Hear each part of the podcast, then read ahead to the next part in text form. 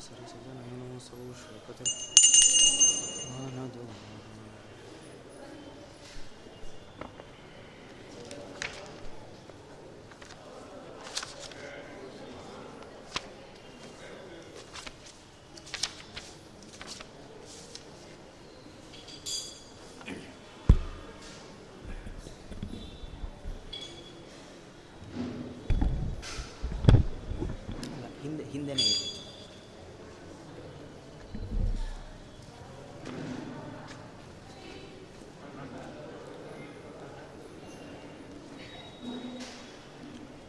नमो मन्दनिजानन्दसान्द्रसुन्दरमूर्तये इन्दिरापतये नित्यानन्दभोजनदायिने अनन्तगुणपूर्णत्वादगम्याय सुरैरपि सर्वेष्टदात्रे देवानां नमो नारायणायते। विश्वेशतीर्थचरणौ शरणं ममास्ताम् श्रीगुरुभ्यो नमः हरिः ॐ आप्यायन्तु ममाङ्गानि वाक्प्राणश्चक्षुश्रोत्रमथो बलमिन्द्रियाणि च सर्वाणि सर्वं ब्रह्मोपनिषदम् माहं ब्रह्म निराकुर्यां मा मा ब्रह्म निराकरोत् अनिराकरणमस्त्वनिराकरणं मेस्तु ತದಾತ್ಮನಿ ನಿರತೇಯ ಉಪನಿಷತ್ಸು ಧರ್ಮಾಸ್ತೆ ಮಯಿ ಸಂತು ತೇ ಮಯಿ ಸಂತು ಓಂ ಶಾಂತಿ ಶಾಂತಿ ಶಾಂತಿ ಹರಿ ಓಂ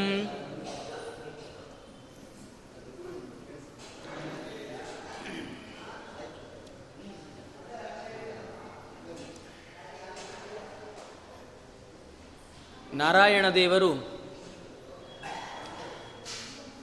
ಜಗತ್ತಿನಲ್ಲಿ ಗೌತಮರ ಶಾಪಕ್ಕೆ ಒಳಗಾಗಿ ಭಗವಂತನ ಇಚ್ಛಾನುಸಾರವಾಗಿ ಎಲ್ಲ ಜ್ಞಾನ ನಾಶ ಆಗಿ ಹೋಗಿದೆ. ಆಗ ಎಲ್ಲ ದೇವತೆಗಳು ಬ್ರಹ್ಮದೇವರ ಮುಖಾಂತರ ಭಗವಂತನನ್ನ ಶರಣು ಹೊಂದಿದ್ದಾರೆ. ಶರಣ್ಯಂ ಶರಣಂ ಯಯುಹು ಅಂತಾರೆ. ಯಾಕೆಂದರೆ ದೇವತೆಗಳಿಗೆ ಗೊತ್ತು. ಕಷ್ಟ ಬಂದಾಗ ಯಾವಾಗಲೂ ಯಾರನ್ನ ಶರಣು ಹೊಂದಬೇಕು ಅಂತ. ನಮಗೆ ಗೊತ್ತಿಲ್ಲ ನೋಡಿ. ನಮಗೆ ಕಷ್ಟ ಬಂದಾಗ ದೇವರು ಕಡೆ ಆಪ್ಷನ್ ನಮಗೆ ನಮಗೆ ಏನೋ ಒಂದು ರೋಗ ಬಂತು.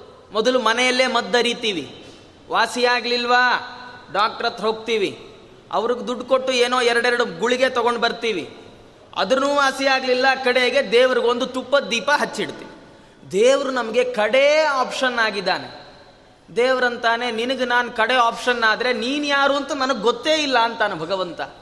ಆದರೆ ದೇವತೆಗಳಿಗೆ ಹಾಗಲ್ಲ. ಅವರು ಏನು ಸಂಕಟ ಬಂದರೂ ಬರೆದಿರಲಿ, ಯಾವಾಗಲೂ ಭಗವಂತನ ನೆನಪು ಮಾಡಿಕೊಳ್ತಾರೆ. ಈಗಂತೂ ದ್ವಾಪರ ಯುಗದಲ್ಲಿ ಗೌತಮರ ಶಾಪದಿಂದ ಜ್ಞಾನ ನಾಶ ಆಗಿದೆಯಲ್ಲ, ಎಲ್ಲ ದೇವತೆಗಳು ಬ್ರಹ್ಮದೇವರ ಮುಖಾಂತರವಾಗಿ ಭಗವಂತನ ಬಳಿಗೆ ಹೋಗಿದ್ದಾರೆ, ಪ್ರಾರ್ಥನೆ ಮಾಡಿದ್ದಾರೆ. ಭಗವಂತ, ನೀನು ಬಂದು ಪುನಃ ಜಗತ್ತಿಗೆ ಜ್ಞಾನದ ಬೆಳಕನ್ನು ನೀಡಬೇಕು ಅಂತ. ಭಗವಂತ ಬಾದರಾಯಣರಾಗಿ ಪರಾಶರರಿಂದ ಸತ್ಯವತಿಯಲ್ಲಿ ತಾವು ಅವತಾರ ಮಾಡಿದ್ದಾರೆ. ಮಾಡಿ ವೇದಗಳನ್ನು ತಾವು ವಿಭಾಗ ಮಾಡಿ ಜಗತ್ತಿಗೆ ಜ್ಞಾನದ ಭಂಡಾರವನ್ನು ಸಮೃದ್ಧವಾಗಿ ಕೊಟ್ಟಿದ್ದಾರೆ ಅಂತ ಅವರು ವೇದವನ್ನು ನಾಲ್ಕು ಭಾಗವಾಗಿ ವಿಭಾಗ ಮಾಡಿದ್ದಾರೆ. ಋಗ್ವೇದ, ಯಜುರ್ವೇದ, ಸಾಮವೇದ, ಅಥರ್ವವೇದ ಅಂತ ಹೇಳಿ ಅದರಲ್ಲಿ ಋಗ್ವೇದವನ್ನು ಶಿಷ್ಯರಾದ ಪೈಲ ಮಹರ್ಷಿಗಳಿಗೆ ಉಪದೇಶ ಮಾಡಿದರೆ ಯಜುರ್ವೇದವನ್ನು ವೈಶಂಪಾಯನರಿಗೆ, ಸಾಮವೇದವನ್ನು ಜೈಮಿನಿಗಳಿಗೆ ಉಪದೇಶ ಮಾಡಿ ಸುಮಂತು ಋಷಿಗಳಿಗೆ ಅಥರ್ವ ವೇದವನ್ನು ಉಪದೇಶ ಮಾಡಿದ್ದಾರೆ. ಆ ಜೈಮಿನಿಗಳಿಗೆ ಉಪದೇಶ ಮಾಡಿದ ವೇದ ಸಾಮವೇದ ಅಂತ ಪ್ರಸಿದ್ಧವಾಯಿತು. ಜಗತ್ತಿನಲ್ಲಿ ಸಾವಿರ ಶಾಖೆಗಳನ್ನು ಹೊಂದಿತ್ತು.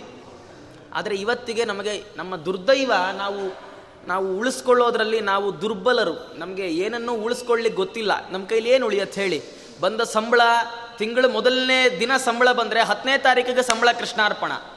ಯೌವನ ಬರುತ್ತೆ ಇಪ್ಪತ್ತನೇ ವಯಸ್ಸಿಗೆ, ನಲವತ್ತನೇ ವಯಸ್ಸಿಗೆ ಹೊಲ್ಲೆಲ್ಲ ಉದುರೋಗ್ಬಿಡುತ್ತೆ. ಈಗಂತೂ ನಲವತ್ತನೇ ವಯಸ್ಸಿಗೆ ಕೃಷ್ಣಾರ್ಪಣನೇ ಆಗ್ಬಿಡ್ತಾರೆ. ಅಲ್ವಾ? ನಮ್ಮ ಕೈಲಿ ಏನು ಉಳಿಸ್ಕೊಳ್ಳಿಕ್ಕೆ ಗೊತ್ತಿಲ್ಲ. ನಾವು ಇವತ್ತು ಸಾವಿರ ಶಾಖೆಗಳಲ್ಲಿ ಉಳಿಸಿಕೊಂಡದ್ದು ನಮಗೆ ಸಿಕ್ಕಿರುವಂಥದ್ದು ಮೂರು ಶಾಖೆಗಳು. ಒಂದು ಕೌಥುಮ ಶಾಖೆ ಅಂತ ಕರೀತಾರೆ, ಒಂದು ರಾಣಾಯನೀಯ ಶಾಖೆ ಅಂತ ಕರೀತಾರೆ, ಇನ್ನೊಂದು ಜೈಮಿನೀಯ ಶಾಖೆ ಅಂತ ಕರೀತಾರೆ. ಆ ಅದರಲ್ಲಿ ಜೈಮಿನಿಯ ಶಾಖೆಗೆ ಸಂಬಂಧಪಟ್ಟಂತಹ ಉಪನಿಷತ್ತು ಈ ತಲವಕಾರ ಉಪನಿಷತ್ತು ಅಂತ. ಉಪನಿಷತ್ತು ಅಂದರೆ ಇದರ ಶಬ್ದವೇ ಹೇಳುವ ಹಾಗೆ ಉಪ ಅಂದರೆ ಎರಡು ಅರ್ಥ. ಉಪ ಅಂದರೆ ಸಮೀಪ ಅಂತ ಅರ್ಥ. ನಿಷತ್ ಅಂದರೆ ನಿಶೀ ನಿಷಾದಯತಿ. ಅದು ಕೊಂಡು ಹೋಗಿ ಕುಳ್ಳಿರಿಸತ್ತೆ. ಸಮೀಪಕ್ಕೆ ಕರ್ಕೊಂಡು ಹೋಗಿ ಕೂಡಿಸತ್ತೆ. ಯಾರ ಸಮೀಪಕ್ಕೆ? ಭಗವಂತನ ಸಮೀಪಕ್ಕೆ, ಯಾರು ಸಮೀಪಕ್ಕೆ ಹೋದರೆ ಎಲ್ಲವೂ ಸಿಗುತ್ತೋ ಅವ್ರ ಸಮೀಪಕ್ಕೆ. ಕರ್ಕೊಂಡು ಹೋಗಿ ಇದು ನಮ್ಮನ್ನು ಕೂಡಿಸತ್ತೆ, ಅಂದರೆ ಮೋಕ್ಷವನ್ನು ತಲುಪಿಸತ್ತೆ. ಆದ್ದರಿಂದ ಇದಕ್ಕೆ ಉಪನಿಷತ್ತು ಅಂತ ಕರೀತಾರೆ. ಇನ್ನೊಂದು ಉಪ ಅಂದರೆ ಉಪರಿ, ಎತ್ತರದ ಸ್ಥಾನಕ್ಕೆ ನಮ್ಮನ್ನು ಕರೆದುಕೊಂಡು ಹೋಗೋದ್ರಿಂದ ಇದನ್ನು ಉಪನಿಷತ್ತು ಅಂತ ಕರೆದಿರುವಂಥದ್ದು. ಅದರಲ್ಲಿ ಇದನ್ನು ತಲವಕಾರೋಪನಿಷತ್ತು ಅಂತ ಕರೀತಾರೆ, ಅಥವಾ ಕೇನೋಪನಿಷತ್ತು ಅಂತ ಕರೀತಾರೆ. ಯಾಕೆಂದರೆ ಕೇನೇ ಶಿತಂ ಪತತಿ ಅಂತ ಪ್ರಾರಂಭವಾಗುತ್ತೆ. ಹಾಗಾಗಿ ಹೇಗೆ ಈಶಾವಾಸ್ಯಂ ಇದಂ ಸರ್ವಂ ಅಂತ ಪ್ರಾರಂಭವಾದ ಉಪನಿಷತ್ತು ಈಶಾವಾಸ್ಯೋಪನಿಷತ್ತಾದಂತೆ ಕೇನೇಶಿತಂ ಪತತಿ ಅಂತ ಪ್ರಾರಂಭವಾದ ಉಪನಿಷತ್ತಿಗೆ ಕೇನೋಪನಿಷತ್ತು ಅಂತ ಒಂದು ಹೆಸರು. ಇನ್ನೊಂದು ಹೆಸರು ತಲವಕಾರೋಪನಿಷತ್ ಅಂತ. ಯಾಕೆ ಅಂದರೆ ತಲವಕಾರರು ಅಂತ ಅಂತ ಹೇಳಿದರೆ ಅವರು ಋಷಿಗಳು, ಅವರದ್ದೊಂದು ಪರಂಪರೆ, ಜೈಮಿನಿಯ ಶಿಷ್ಯರು, ತಲವಕಾರರು ಅಂತ ಹೇಳ್ತಾರೆ. ಇವರಿಗೆ ಆ ಹೆಸರು ಬರಲಿಕ್ಕೆ ಕಾರಣ ಇವರ ಯಾವ ಸಾಮಗಾನ ಇತ್ತು, ಅದಕ್ಕೆ ತಾಲದ ಜೊತೆಗೆ ಹಾಡ್ತಿದ್ರಂತೆ.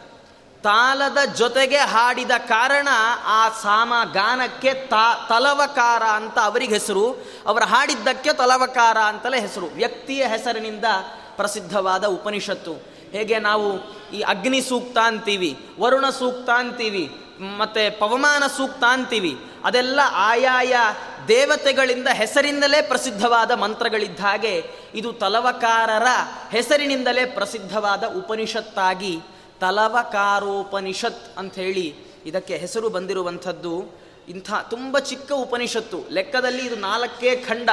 ಅದರಲ್ಲಿ ಎರಡು ಖಂಡ ತತ್ವವನ್ನು ಹೇಳಿದರೆ ಉಳಿದ ಎರಡು ಖಂಡಗಳಲ್ಲಿ ಕಥೆ ಹೇಳುವ ಮುಖಾಂತರವಾಗಿ ತತ್ವವನ್ನು ಹೇಳುತ್ತೆ. ನೋಡಿ, ನಮಗೆಲ್ಲ ಹಾಗೆ ಇಷ್ಟ ಅಲ್ವಾ? ಆಚಾರ ಉಪನ್ಯಾಸಕ್ಕೆ ಬಂದವರು ಏನು ಜೋಕೆ ಮಾಡದೆ ಬರೀ ಉಪನ್ಯಾಸ ಹೇಳೋಗ್ಬಿಟ್ರೆ ಕೆಟ್ಟದಾಗ ಉಪನ್ಯಾಸ ಮಾಡ್ತಾರೆ ಅಂತ ಸರ್ಟಿಫಿಕೇಟ್ ಕೊಟ್ಬಿಡುತ್ತೆ.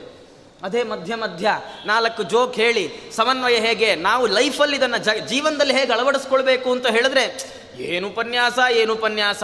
ಅಂತೀವಲ್ಲ, ಉಪನಿಷತ್ತಿಗೆ ಅದು ಗೊತ್ತಿದೆ. ಅದಕ್ಕೆ ಅದು ಏನು ಮಾಡುತ್ತೆ? ಬರೀ ತತ್ವಗಳನ್ನು ಹೇಳ್ತಾ ಕೂತ್ಕೊಳ್ಳೋಲ್ಲ. ಅದು ಕಥೆ ಹೇಳುತ್ತೆ. ಕಥೆ ಮುಖಾಂತರವಾಗಿ ಹೇಗೆ ನಾವು ಮಕ್ಕಳಿಗೆ ಮಾರಲ್ ನೀತಿ ಹೇಳಬೇಕಾದ್ರೆ ಅದಕ್ಕೊಂದು ಕಥೆ ಹುಡುಕ್ತೀವಲ್ಲ? ಈಗೆಲ್ಲ ಹುಡುಕಲ್ಲ, ಈಗೆಲ್ಲ ಮೊಬೈಲ್ ಬಂದುಬಿಟ್ಟಿದೆ. ಈಗೆಲ್ಲ ಊಟ ಮಾಡುವಾಗ ಮೊಬೈಲು, ಸ್ನಾನ ಮಾಡುವಾಗ ಮೊಬೈಲು, ತಿಂಡಿ ತಿನ್ನುವಾಗ ಮೊಬೈಲು, ಎಲ್ಲ ಮೊಬೈಲ್ ಮೊಬೈಲ್ ಮಯಂ ಇದಂ ಜಗತ್ತು ಅಂತ. ಆದರೆ ಹಿಂದೆ ಹಾಗಿರಲಿಲ್ಲ. ಊಟ ಮಾಡುವಾಗ ಚಂದಮಾಮನ್ ತೋರಿಸ್ಕೊಂಡು ಒಂದು ಕಥೆ ಹೇಳೋರು. ಯಾವುದೋ ಒಂದು ಒಳ್ಳೆ ಮಹಾಪುರುಷರ ಕಥೆ ಹೇಳೋರು. ಜೀವನದಲ್ಲಿ ಹೀಗೆ ಬದುಕಬೇಕು ಅಂತ ನೀತಿ ಹೇಳೋರು. ಹಾಗೆ ಉಪನಿಷತ್ತು ಕಥೆ ಹೇಳಿ ಅದರಲ್ಲಿ ಒಂದು ತತ್ವವನ್ನು ಅಡಗಿಸಿಡತ್ತೆ. ನೋಡಲಿಕ್ಕೆ ತುಂಬ ಚಿಕ್ಕದಾದ ಉಪನಿಷತ್ತು, ಆದರೆ ಇದರ ಅರ್ಥವನ್ನು ಆಚಾರ್ಯರು ಇದಕ್ಕೆ ಬರೆದ ಭಾಷ್ಯವನ್ನು ನಾವು ಆಳಕ್ಕಿಳಿದು ನೋಡ್ತಾ ಹೋದ ಹಾಗೆ ಇಂಥ ದೊಡ್ಡ ಉಪನಿಷತ್ತ ಅಂತ ಅನ್ನಿಸ್ಲಿಕ್ಕೆ ಶುರುವಾಗತ್ತೆ. ಹಾಗಾಗಿ ಯಥಾಶಕ್ತಿ, ಮುಗಿಸ್ತೇನೆ ಅಂತ ನಾನಂದರೆ ನನ್ನ ದಡ್ಡತನ. ಇಡೀ ಕೇಳ್ತೀನಿ ಅಂತ ನೀವಂದರೆ ಅದು ನಿಮ್ಮ ಮೂರ್ಖತನ. ಹಾಗಾಗಿ ಬೇಡ. ಭಗವಂತ ಎಷ್ಟು ಶಕ್ತಿ ಕೊಡ್ತಾನೋ ಅಷ್ಟು ನಾನು ಹೇಳ್ತೇನೆ. ನಿಮ್ಗೆ ಎಷ್ಟು ಅರ್ಥ ಆಗುತ್ತೋ ಅಷ್ಟು ನೀವು ಕೇಳಿ. ಆಚಾರ್ಯ, ಅರ್ಥನೇ ಆಗದಿದ್ರೆ ಸುಮ್ಮನೆ ಕೂತ್ಕೊಳ್ಳಿ. ಯಾಕೆ ಗೊತ್ತಾ? ದಾಸರು ಹೇಳ್ತಾರೆ, ಶ್ರವಣ ಮನಕಾನಂದವೀವುದು, ಭವಜನಿತ ದುಃಖಗಳ ಕಳೆವುದು. ಸುಮ್ಮನೆ ಕೇಳ್ತಾ ಇರ್ಬೇಕ್ರಿ. ಯಾರಿಗೆ ಗೊತ್ತು? ಯಾವತ್ತೋ ಒಂದಿನ ಕೆಳಗೆ ಕೂತವರೇ, ಮೇಲೆ ಬಂದು ಉಪನ್ಯಾಸ ಮಾಡುವಷ್ಟು ಕೇಳಿಬಿಟ್ಟಿರ್ತಾರೆ. ನಾನು ಯಾವಾಗಲೂ ಹೇಳೋದುಂಟು, ಶಾಸ್ತ್ರ ಓದಿದ ವಿದ್ವಾಂಸರಿಗಿಂತ ಪುರಾಣ ಕೇಳೋ ಹೆಣ್ಣು ಮಕ್ಕಳನ್ನು ಎದುರಿಸ್ಕೋದು ಕಷ್ಟ ಅಂತ. ಯಾಕೆಂದರೆ ನಾವು ಶಾಸ್ತ್ರನ ಒಂದು ಪುಸ್ತಕ ಹಿಡ್ಕೊಂಡು ತಿರುವು ಹಾಕಿರ್ತೀವಿ. ಆದರೆ ಪುರಾಣ ಕೇಳಿದವ್ರು ಇರ್ತಾರಲ್ಲ, ಹತ್ತಾರು ಕಡೆಗಳಿಗೆ ಕೇಳಿ ನಮಗಿಂತ ಹೆಚ್ಚಿನ ವಿಷಯ ಸಂಗ್ರಹಣೆ ಆಗ್ಬಿಟ್ಟಿರುತ್ತೆ ಅವರಿಗೆ. ಹಾಗಾಗಿ ಕೇಳ್ತಾ ಇರಬೇಕು ಅಂತ ಹೇಳಿ ಇದು ಉಪನಿಷತ್ತು, ಅದಕ್ಕೆ ಆಚಾರ್ಯರು ಭಾಷ್ಯವನ್ನು, ವ್ಯಾಖ್ಯಾನವನ್ನು ಪ್ರಾರಂಭ ಮಾಡ್ತಾ ಮೊದಲು ಮಂಗಳಾಚರಣೆಯನ್ನು ಮಾಡ್ತಾರೆ. ಅನಂತ ಗುಣಪೂರ್ಣತ್ವಾದಗಮ್ಯಾಯ ಸುರೈರಪಿ. ಸರ್ವೇಷ್ಟದಾತ್ರೇ ದೇವಾನಾಂ ನಮೋ ನಾರಾಯಣಾಯತೆ. ಭಗವಂತ, ಆಚಾರ್ಯರು ನೋಡಿ ಸ್ವಾರಸ್ಯ, ಮಂಗಳಾಚರಣೆ, ಇದು ಉಪನಿಷತ್ತು ಭಗವಂತನನ್ನ ತಿಳಿಸ್ಕೊಡ್ಲಿಕ್ಕೆ ಹೊರಟಿದೆ. ಹಾಗಾದರೆ ನಮಗೆ ಅನ್ನಿಸ್ಲಿಕ್ಕೂ ಸಾಕು. ಹಾಗಾದರೆ ಈ ಉಪನಿಷತ್ತು ಓದಿ ನಾ ದೇವರನ್ನು ತಿಳ್ಕೊಂಡು ಬಿಡ್ತೀನಿ. ಅದಕ್ಕೆ ಆಚಾರ್ಯರು ತಲೆ ಮೇಲೆ ಒಂದು ಮೊಟಕ್ತಾರೆ ನಮಗೆ. ಅವರಂದ್ರು, ಅಗಮ್ಯಾಯ ಸುರೈರಪಿ. ದೇವಾನುದೇವತೆಗಳು ಭಗವಂತನನ್ನ ನಿತ್ಯದಲ್ಲಿ ಜಪ, ಪೂಜೆ, ಪಾರಾಯಣ ಮಾಡಿ ಮಾಡಿ, ಮಾಡಿದ್ರು ಒಲಿಸ್ಕೊಳ್ಳಿಕ್ಕೆ ಸಾಧ್ಯ ಇಲ್ಲ. ತಿಳ್ಕೊಳ್ಳಿಕ್ಕೆ ಸಾಕಲ್ಯೇನ ಸಾಧ್ಯ ಇಲ್ಲ. ಯಾಕೆ ಗೊತ್ತಾ? ಅನಂತ ಗುಣಪೂರ್ಣತ್ವ ಭಗವಂತನ ಗುಣಗಳಿಗೆ ಒಂದು ಸೀಮೆ, ಒಂದು ಎಲ್ಲೆ, ಒಂದು ಗಡಿ, ಒಂದು ಬಾರ್ಡರ್ ಇಲ್ಲ. ಭಗವಂತ ಎಲ್ಲವನ್ನೂ ಮೀರಿ ನಿಂತವ, ಅವನಲ್ಲಿರೋ ಗುಣಗಳನ್ನು ಲೆಕ್ಕ ಹಾಕಿ ಸೋತು ಹೋಗಿದ್ದಾಳೆ. ಯಾರು? ನಾವು ನೀವಲ್ಲ. ಲಕ್ಷ್ಮೀದೇವಿ. ಯಾವಾಗಲೂ ಪಕ್ಕದಲ್ಲಿ ಕುತ್ಕೊಂಡು ಕಾಲು ಒತ್ತುತ್ತಾ ಒತ್ತುತ್ತಾ ಒತ್ತುತ್ತಾ ಇದ್ಲಂತೆ, ಯಾರೋ ಕೇಳಿದ್ರಂತೆ, ಏನು ನಾಟಕ ಆಡ್ತೀಯಮ್ಮ?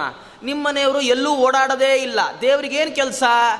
ಶೇಷನ ಮೇಲೆ ಮಲಗೇ ಇರ್ತಾನೆ ಓಡಾಡದವ್ರಿಗೆ ಕಾಲು ನೋವು. ನಿಮ್ಮ ಯಜಮಾನರು ಓಡಾಡೋದೇ ಇಲ್ಲ. ಕಾಲು ನೋವು ಎಲ್ಲಿಂದ ಬರಬೇಕು? ನೀನು, ಏನು, ಅವ್ರಿಗೆ ಇಡೀ ಕಾಲು ನೋವು ಬಂದವರು ಹಾಗೆ ಒತ್ತಿ ಒತ್ತಿ ಒತ್ತುತ್ತೀಯ? ಏನು ಮಾಡ್ತೀಯ ಕೂತ್ಕೊಂಡು? ಲಕ್ಷ್ಮಿ ಅಂದ್ಲಂತೆ, ಇಲ್ಲ, ನಾನೊಂದು ಪ್ರಾಜೆಕ್ಟ್ ವರ್ಕ್ ಮಾಡ್ತಿದ್ದೀನಿ. ನಾನೊಂದು ರಿಸರ್ಚ್ ಮಾಡ್ತಿದ್ದೀನಿ. ಏನು ರಿಸರ್ಚ್ ಮಾಡ್ತಿದ್ದಿ? ಭಗವಂತನ ಗುಣಗಳನ್ನು ಲೆಕ್ಕ ಹಾಕ್ತಾ ಇದ್ದೀನಿ ಇಂದ್ಲಂತೆ. ಹೌದಾ? ಲೆಕ್ಕ ಹಾಕಿದ್ಯಾ ಅಂದರೆ ಲಕ್ಷ್ಮೀದೇವಿ ಹೇಳ್ತಾಳೆ, ಭಗವಂತನಲ್ಲಿ, ಭಗವಂತನ ಗುಣ ಅಲ್ಲ, ಭಗವಂತನ ಪಾದದ್ದು. ಓ, ಪಾದದ್ದ? ಪಾದದ್ದಲ್ಲ. ಭಗವಂತನ ಪಾದದ ಬೆಟ್ಟು. ಹೌದಾ ಬೆಟ್ಟ? ಕಿರುಬೆಟ್ಟು. ಕಿರುಬೆಟ್ಟ? ಅದರ ಉಗುರು. ಉಗ್ರ? ಉಗ್ರ ತುದಿಯಲ್ಲಿರುವಂಥ ಧೂಳು ಅಲ್ಲಿರುವ ಗುಣಗಳನ್ನು ಲೆಕ್ಕ ಹಾಕ್ತಾ ಇದ್ದೀನಿ. ಇನ್ನೂ ಮುಗಿಲೇ ಒಲ್ತು ಅಂತ. ಪಂಡಿತಾಚಾರ್ಯರು ಹೇಳುವಾಗ, ಲಕ್ಷ್ಮೀ ರಕ್ಷೀಣ ದೀಕ್ಷಾ ಗಣ ಇತು ಮನುಪಕ್ರಾಂತ ಸಂವಿದ್ಗುಣಾನ ಅನಂತ್ಯಾನಿ ಸ್ವಭರ್ತುಹು ಅಂತ ಹೇಳಿ ಈ ಕಥೆಯನ್ನು, ಈ ವಿಷ, ವಿಷಯವನ್ನು ಅವರು ಅಷ್ಟು ಭಗವಂತನಲ್ಲಿ ಗುಣಗಳು ತುಂಬಿಕೊಂಡಿದ್ದಾವೆ. ಇಷ್ಟು ಗುಣಗಳಿರುವ ಭಗವಂತನನ್ನು ಒಂದು ಉಪನಿಷತ್ತು ಓದಿ ತಿಳ್ಕೊಳ್ತೀನಿ ಅಂದ್ಕೊಂಡ್ರೆ ಮೂರ್ಖರಾಗ್ತೀರಿ. ಭಗವಂತ ಅಗಮ್ಯ. ಹಾಗಾದರೆ ದೇವರನ್ನು ತಿಳ್ಕೊಳ್ಳಿಕ್ಕೆ ಹೊರಟ್ರೆ ಯೂಸ್ ಇಲ್ವಾ? ಭಗವಂತನನ್ನ ತಿಳ್ಕೊಳ್ಳಿಕ್ಕೆ ಸಾಧ್ಯ ಇಲ್ಲ ಅಂದರೆ ಉಪನ್ಯಾಸ ಯಾಕೆ ಬೇಕಾಚಾರ್ಯ ಅದಕ್ಕೆ ಮಧ್ವಾಚಾರ ಉತ್ತರ ಕೊಟ್ಟರು ಸರ್ವೇಷ್ಟದಾತ್ರೇ ದೇವಾನಾಂ. ನೋಡಿ, ಭಗವಂತ ಇದ್ದಾನಲ್ಲ, ದೇವರು ಕರುಣಾಮಯಿ. ಅವನೇನು ಮಾಡ್ತಾನೆ, ನನ್ನನ್ನು ಕಂಪ್ಲೀಟ್ ಆಗಿ ತಿಳ್ಕೊಳ್ಬೇಡಿಯಪ್ಪ. ನಿಮ್ಮ ನಿಮ್ಮ ಯೋಗ್ಯತಾನುಸಾರ ತಿಳ್ಕೊಳ್ಳಿ ಸಾಕು, ನೀವು ಕೇಳಿದ್ದೆಲ್ಲ ಕೊಡ್ತೀನಿ ಅಂತ. ಅವನು ದೇವರನ್ನ ಅಭೀಷ್ಟ ವರ್ಷ ಇತ್ರ ಅಂತ ಕರೆಯುತ್ತೆ ಉಪನಿಷತ್ತು. ಬಯಸಿದ್ದನ್ನೆಲ್ಲ ಕೊಡ್ತಾನೆ. ಯೋಗ್ಯತಾನುಸಾರ ಭಗವಂತನ ಉಪಾಸನೆ ಮಾಡಬೇಕು. ಸರ್ವೇಷ್ಠದಾತ್ರೇ ದೇವಾನಾಂ ಅಂತಹ ನಾರಾಯಣಾಯತೆ ನಮಃ. ನಾರಾಯಣ ಶಬ್ದದ ಪ್ರಯೋಗದ ಔಚಿತ್ಯ, ನಾರಾಯಣ ಅಂದರೆ ಗುಣಪರಿಪೂರ್ಣ ಅಂತ ಅರ್ಥ ಇದೆ. ದೋಷ ದೂರ ಅಂತ ಅರ್ಥ ಇದೆ. ಜನರಿಗೆಲ್ಲ ಬೇಕಾದವ ಅಂತ ಅರ್ಥ ಇದೆ. ಸಕಲ ವೇದ ಪ್ರತಿಪಾದ್ಯ ಅನ್ನುವ ಅರ್ಥ ಇದೆ. ಹೀಗೆ ಅನೇಕ ಅರ್ಥದ ನಾರಾಯಣ ಶಬ್ದವನ್ನು ಪ್ರಯೋಗ ಮಾಡಿ ಆಚಾರ್ಯರು ಹೇಳ್ತಾರೆ, ಭಗವಂತ, ಇಂಥ ನಿನಗೆ ನಮಸ್ಕಾರ. ಇನ್ನೂ ಒಂದು ಅರ್ಥ ಏನು ಗೊತ್ತಾ? ನೋಡಿ, ಆಚಾರ್ಯರು ಹೇಳಿದ್ರು, ದೇವತೆಗಳು ಭಗವಂತನನ್ನ ಕಂಪ್ಲೀಟ್ ತಿಳ್ಕೊಳ್ಳಿಲ್ಲ. ಆದರೂ ದೇವತೆಗಳಿಗೆ ಭಗವಂತ ಕೇಳಿ, ಕೇಳಿದು ಕೊಡ್ತಾನೆ.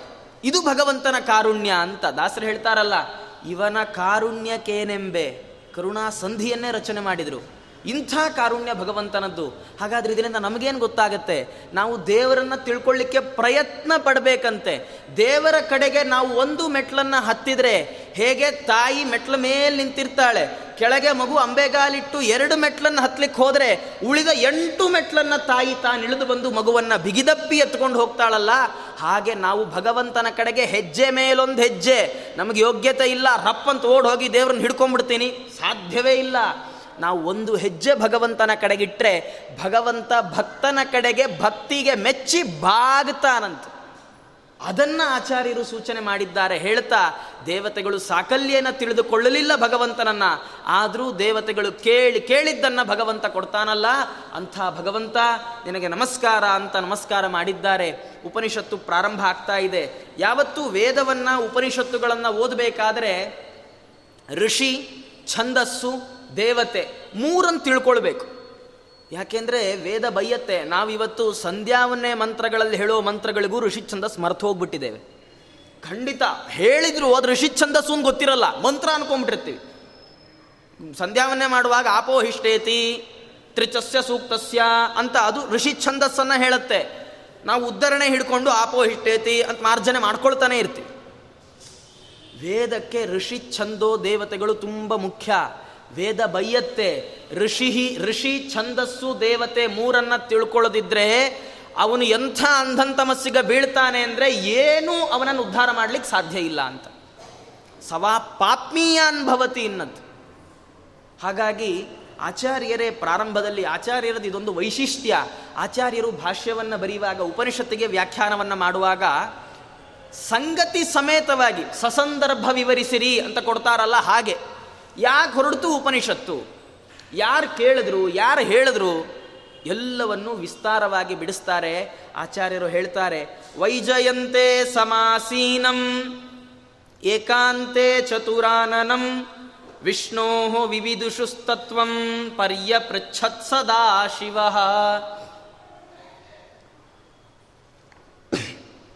ಬ್ರಹ್ಮದೇವರು ವೈಜಯಂತ ಅದರಲ್ಲಿ ಕುಳಿತು ಕುಳಿತುಕೊಂಡಿದ್ದಾರೆ, ಏಕಾಂತದಲ್ಲಿ ಬ್ರಹ್ಮದೇವರು ಕೂತ್ಕೊಂಡಿದ್ದಾರೆ.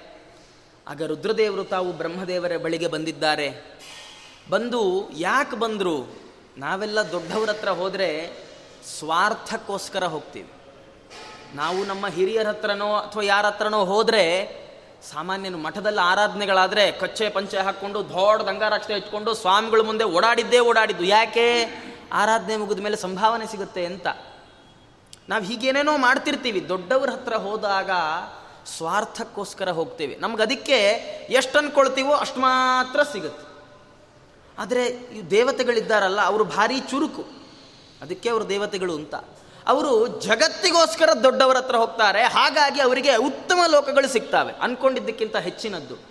ರುದ್ರದೇವರು ಏಕಾಂತದಲ್ಲಿ ಕೂತು ಕೂತಾಗ ಬ್ರಹ್ಮದೇವರ ಬಳಿಗೆ ತಾವು ಬಂದಿದ್ದಾರೆ. ಯಾಕೆ ಬಂದರು ಅಂದರೆ ಆಚಾರ್ಯ ಹೇಳ್ತಾರೆ, ವಿಷ್ಣೋಹೋ ವಿವಿಧಿಷುಸ್ತತ್ವಂ ಭಗವಂತನ ತತ್ವವನ್ನು ತಿಳ್ಕೊಳ್ಬೇಕಿದೆ. ದೇವ್ರು ಎಂಥವನು ಅಂತ ತಿಳ್ಕೊಳ್ಬೇಕಿದೆ. ದೇವರು ಹೇಗಿದ್ದಾನೆ ಅಂತ ತಿಳ್ಕೊಳ್ಬೇಕಿದೆ. ಅದಕ್ಕೆ ರುದ್ರದೇವರು ಬ್ರಹ್ಮದೇವರ ಬಳಿಗೆ ಬಂದಿದ್ದಾರೆ. ಇದರಲ್ಲಿ ಎರಡು ಕಾರಣ.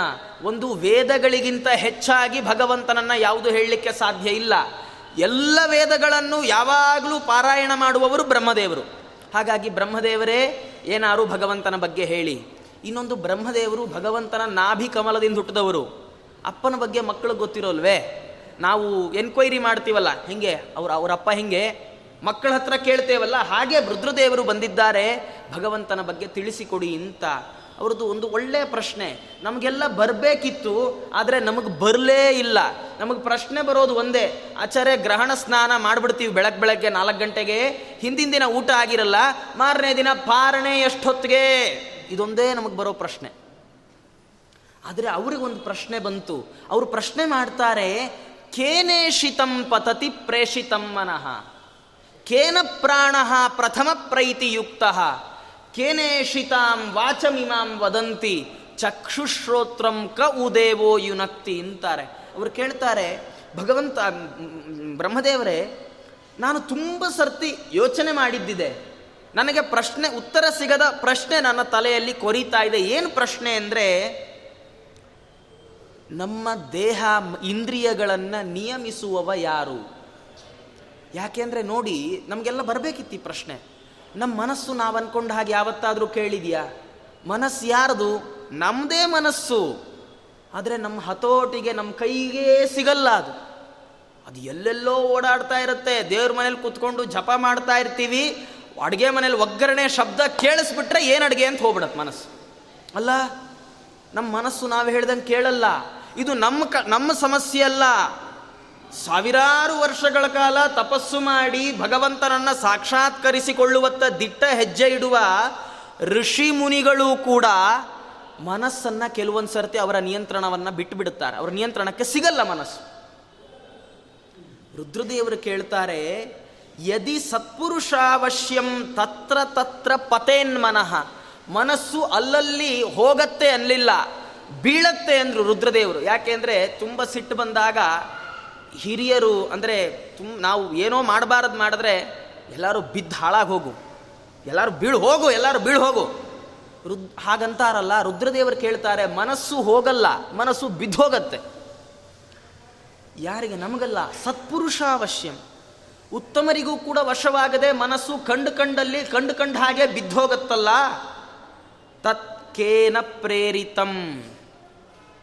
ಇದು ಯಾರ ಪ್ರೇರಣೆಗೆ ಒಳಪಟ್ಟು ಈ ಕೆಲಸ ಮಾಡುತ್ತೆ?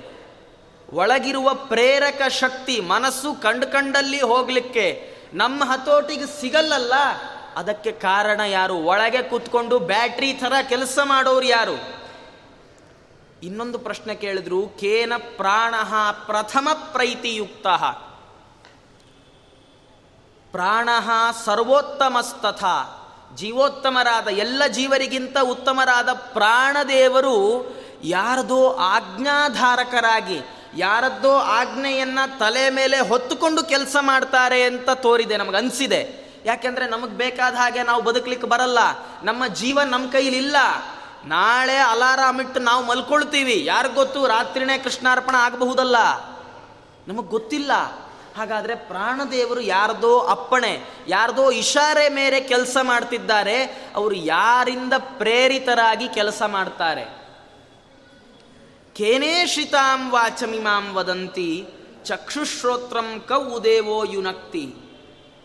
ಮುಂದೆ ಪ್ರಶ್ನೆ ಮಾಡಿದ್ರು, ನಮ್ಮ ಮಾತು, ನಮ್ಮ ದೊಡ್ಡ ಶತ್ರು ಕಣ್ರಿ ನಮ್ಮ ಮಾತು. ಬ್ಯಾಡ್ವಾದ ಕಡೆ, ತಂಗ್ ಸ್ಲಿಪ್ ಅಂತಾರಲ್ಲ, ಬಾಯಿ ಜಾರೋದು. ತುಂಬ ಸರ್ತಿ ನಮ್ಗೆ ಇದೇ ಅವ್ಯವಸ್ಥೆ ಆಗುತ್ತೆ. ಯಾವುದನ್ನು ಯಾರ ಹತ್ರ ಹೇಳಬಾರ್ದು ಅವ್ರ ಹತ್ರ ಹೇಳ್ತಾ ಇರ್ತೀವಿ. ಗೊತ್ತೇ ಇರಲ್ಲ ನಮಗೆ. ನಾವೇನು ಹೇಳಬೇಕು ಹೇಳಬೇಕು, ಬೇಕು ಬೇಕಂತ ಕೇಳಿರಲ್ಲ. ಗೊತ್ತಾಗದೇ ಹೇಳಿಬಿಟ್ಟಿರುತ್ತೆ. ರುದ್ರದೇವರು ಪ್ರಶ್ನೆ ಮಾಡ್ತಾರೆ, ನಮ್ಮ ಮಾತು ನಮ್ಮ ಕಂಟ್ರೋಲಲ್ಲಿರಲ್ಲ. ಮಾತು ಮನೆ ಕೆಡಿಸ್ತು ಅಂತಾರಲ್ಲ. ಕಂಟ್ರೋಲಲ್ಲಿರಬೇಕು ಮಾತು, ಆದರೆ ನಮ್ಮ ಕಂಟ್ರೋಲಿಗೆ ಸಿಗಲ್ಲ. ಯಾಕೆ? ಯಾರ ಅಧೀನಕ್ಕೆ ಮಾತು ಒಳಪಟ್ಟಿದೆ? ಚಕ್ಷು ಶ್ರೋತ್ರಂ ಕೌ ದೇವೋ ಯುನಕ್ತಿ ನಮ್ಮ ಚಕ್ಷುರಿಂದ್ರಿಯ, ಶ್ರವಣೇಂದ್ರಿಯ, ಇದನ್ನೆಲ್ಲ ಯಾವ ದೇವ ನಿಂತು ನಡೆಸ್ತಾನೆ? ಯಾಕೆಂದ್ರೆ ನೋಡಿ, ನಾವು ಗ್ರ, ಜಪಕ್ಕೆ ಅಂತ ಕೂತಿರ್ತೀವಿ. ನಿದ್ದೆ ಮಾಡಬೇಕು ಅಂತ ಯಾರು ಕೂತ್ಕೊಳ್ತಾರಾ? ಚರೆ ಗ್ರಹಣ ಇದೆ ಆಚಾರೆ ನದಿಲಿ ಸ್ನಾನ ಮಾಡ್ಬಿಟ್ಟು ಒಂದು ಒಳ್ಳೆ ನಿದ್ದೆ ಮಾಡ್ತೀನಿ. ಯಾರಂತಾರೆ? ಯಾರು ಅನ್ನಲ್ಲ. ಪಾಪ ಜಪಕ್ಕೆ ಅಂತಾನೆ ಕೂತಿರ್ತಾರೆ. ನಮಗೆ ಗೊತ್ತೇ ಆಗಲ್ಲ. ರೆಪ್ಪೆ ಯಾವಾಗಲೂ ಮುಚ್ಕೊಂಡು ಅಸಂಪ್ರಜ್ಞಾತ ಸಮಾಧಿ ಹೊಟ್ಟೋಗ್ಬಿಟ್ಟಿರ್ತೇವೆ ನಮ್ಮ ಕೈಲಿಲ್ಲ ನಮ್ಮ ಕಣ್ಣು ನಮ್ಮ ಮಾತು ಕೇಳಲ್ಲ, ನಮ್ಮ ಕಿವಿ ನಮ್ಮ ಮಾತು ಕೇಳಲ್ಲ. ಯಾರ ನಿಯಮನಕ್ಕೆ ಒಳಪಟ್ಟಿದೆ ಅಂತ ರುದ್ರದೇವರು, ಇತಿ ಪೃಷ್ಟಸ್ತದಾ ಬ್ರಹ್ಮ. ಹೀಗೆ ರುದ್ರದೇವರು ಬ್ರಹ್ಮದೇವರನ್ನು ಪ್ರಶ್ನೆ ಮಾಡಿದ್ದಾರೆ. ಪ್ರಶ್ನೆ ಮಾಡಿದರೆ, ದೇವಂ ಉಮಾಪತಿಂ ರುದ್ರದೇವರನ್ನು ಕುರಿತು ಬ್ರಹ್ಮದೇವರು ಉತ್ತರ ಕೊಡಲಿಕ್ಕೆ ಪ್ರಾರಂಭ ಮಾಡಿದ್ದಾರೆ. ಹೇಗೆ ಉತ್ತರ ಕೊಡ್ತಿದ್ದಾರೆ ಅಂದರೆ, ಮೊದಲು, ಹಾಂ, ಹೇಳ್ತೀನಿ ಕೇಳು, ರಪ ರಪ ಹೇಳಕ್ಕೆ ಶುರು ಮಾಡಲಿಲ್ಲ. ಏನ್ ಮಾಡಿದರು ಬ್ರಹ್ಮದೇವರು ಅಂದರೆ, ಧ್ಯಾತ್ವಾ ನಾರಾಯಣಂ ದೇವಂ ಸರ್ವಾಧಾರಮನೂಪಮಂ, ಸರ್ವಜ್ಞಂ ಸರ್ವಶಕ್ತಿಂ ಚ ಸರ್ವದೋಷ ವಿವರ್ಜಿತಂ ಮನಸ್ಸಿನಲ್ಲಿ ಭಗವಂತನ ಚಿಂತನೆಯನ್ನು ತಂದುಕೊಂಡಿದ್ದಾರೆ. ಯಾಕೆಂದರೆ ರುದ್ರದೇವರು ಕೇಳಿದ ಪ್ರಶ್ನೆಗೂ ಇವರು ಕೊಡೋ ಉತ್ತರಕ್ಕೂ ಲಿಂಕ್ ಆಗಬೇಕು. ಮನಸ್ಸು ಅದೇ ವಿಷಯವನ್ನು ಆಲೋಚನೆ ಮಾಡಬೇಕು. ಮಾತು ಹಾಗೆ ಹೋಗಬೇಕು. ಕಣ್ಣು ಕೆಲಸ ಮಾಡಬೇಕು, ಕಿವಿ ಕೆಲಸ ಮಾಡಬೇಕು. ಅದಕ್ಕೆ ಎಲ್ಲದರ ಧಾರಕನಾಗಿ, ಪ್ರೇರಕನಾಗಿ, ಒಳಗೆ ನಿಂತು ನಿಯಾಮಕನಾದ ಭಗವಂತನನ್ನು ನೆನಪು ಮಾಡಿಕೊಂಡಿದ್ದಾರೆ ಬ್ರಹ್ಮದೇವರು. ನೆನಪು ಮಾಡಿಕೊಳ್ತಾ, ಧ್ಯಾತ್ವ ನಾರಾಯಣಂ ದೇವಂ. ಭಗವಂತನನ್ನು ಧ್ಯಾನಿಸಿದ್ದಾರೆ. ಎಂಥವನು ಭಗವಂತ? ಸರ್ವಾಧಾರಂ. ಎಲ್ಲಕ್ಕೂ ಅವನೇ ಆಧಾರ ಸ್ತಂಭ ಭಗವಂತ ಇಲ್ಲದೆ ಜಗತ್ತಲ್ಲಿ ಯಾವುದೂ ಇಲ್ಲ. ತೇನ ವಿನಾ ತೃಣಮಪಿ ನ ಚಲತಿ. ಅನೂಪಮ ಅಂತಾರೆ. ಉಪಮೆ ಕೊಡ್ಲಿಕ್ಕೆ ಸಾಧ್ಯರೇ ಇಲ್ಲ. ದೇವ್ರು ಯಾವ ಥರ ಇದ್ದಾನಪ್ಪ? ದೇವರಿಗೊಂದು ಉಪಮೆ ಅಂತ ಇಲ್ಲ. ದೇವ್ರವನು ಲೋಕತ್ರಯ, ಎಲ್ಲ ಜಗತ್ತಿಗಿಂತ ವಿಲಕ್ಷಣ ಅವನು ಭಗವಂತ. ಅನೂಪಮ, ಸರ್ವಜ್ಞ, ಸರ್ವಶಕ್ತಿ, ಸರ್ವದೋಷ ವಿವರ್ಜಿತ. ಯಾವ ದೋಷವೂ ಭಗವಂತನಲ್ಲಿ ಇಲ್ಲ. ನೋಡಿ ಕೆಲವೊಬ್ಬರು ಹೇಳ್ತಾರೆ, ದೇವರು ನಾವು ಒಂದೇ ಅಂತ. ವಿಚಾರ ಮಾಡಿ ಸುಮ್ಮನೆ ಭಗವಂತನಲ್ಲಿ ಯಾವ ದೋಷ ಇಲ್ಲ, ಹೌದಾ? ನಮ್ಮಲ್ಲಿ ಕ್ಷಣ ಕ್ಷಣಕ್ಕೆ ಒಂದೊಂದು ದೋಷ.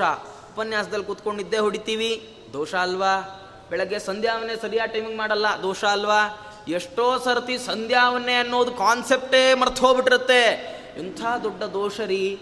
ನಮ್ಮಲ್ಲಿ ಕ್ಷಣ ಕ್ಷಣಕ್ಕೆ ಒಂದೊಂದು ದೋಷ ಕಾಣುತ್ತೆ. ನಾವು ದೋಷ ಪರಿಪೂರ್ಣರು. ಭಗವಂತ ಒಂದು ದೋಷ ಇಲ್ಲದವ ಇಂಥ ದೇವರನ್ನ ನಾವು ದೇವರು ಒಂದೇ ಅಂದರೆ ಹೇಗೆ ಸಾಧ್ಯ? ಆಚಾರ್ಯರು ಬೇಕಾದಷ್ಟು ಕಡೆ ಈ ಪ್ರಶ್ನೆಯನ್ನು ಮಾಡ್ತಾರೆ. ಅದಕ್ಕೆ ಆಚಾರ್ಯರು ದೇವರನ್ನು ಹೇಳುವಾಗ ಎರಡು ಹೇಳ್ತಾರೆ.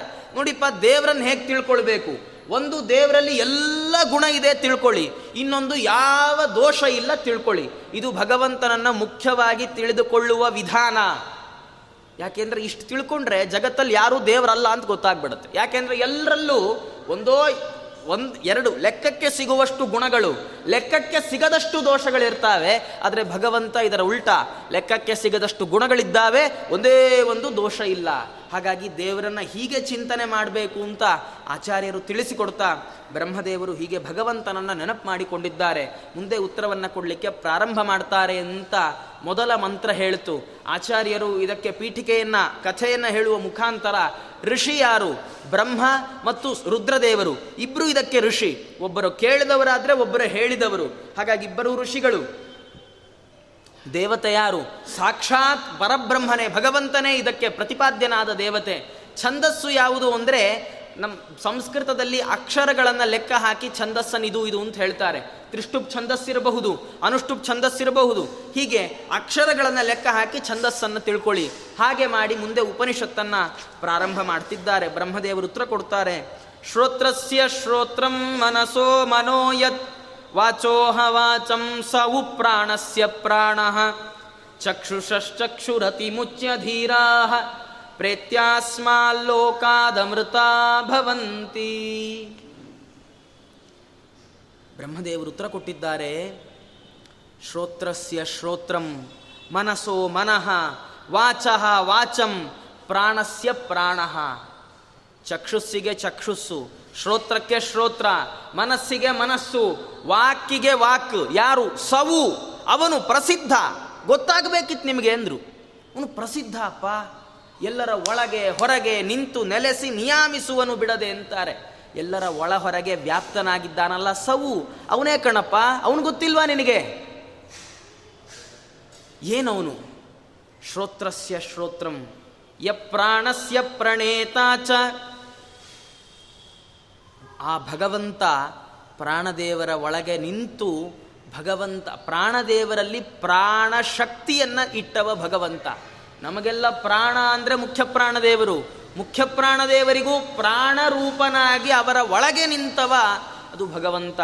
ಅದನ್ನು ಉಪನಿಷತ್ ಹೇಳ್ತು, ಪ್ರಾಣಸ್ಯ ಪ್ರಾಣ. ಪ್ರಾಣದೇವರಿಗೂ ಪ್ರಾಣ ಶಕ್ತಿಯನ್ನು ತುಂಬುವವ.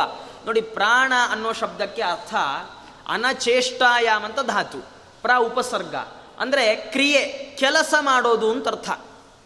ನಾವೆಲ್ಲ ಕೆಲಸ ಮಾಡ್ತೀವಿ, ಆದರೆ ನಮ್ಮದು time limit nine to eight nine to six ಅಷ್ಟೇ ನಮ್ಮ ಕೆಲಸ. ಆಮೇಲೆ ಮಾಡಿದ್ರೆ ಸುಸ್ತಾಗ್ಬಿಟ್ಟಿರ್ತ ಮಲ್ಕೊಂಡು ಏನೋ. ಆದರೆ ಪ್ರಾಣದೇವರು, ಅದಕ್ಕೆ ನಾವು ಪ್ರಾಣರಲ್ಲ.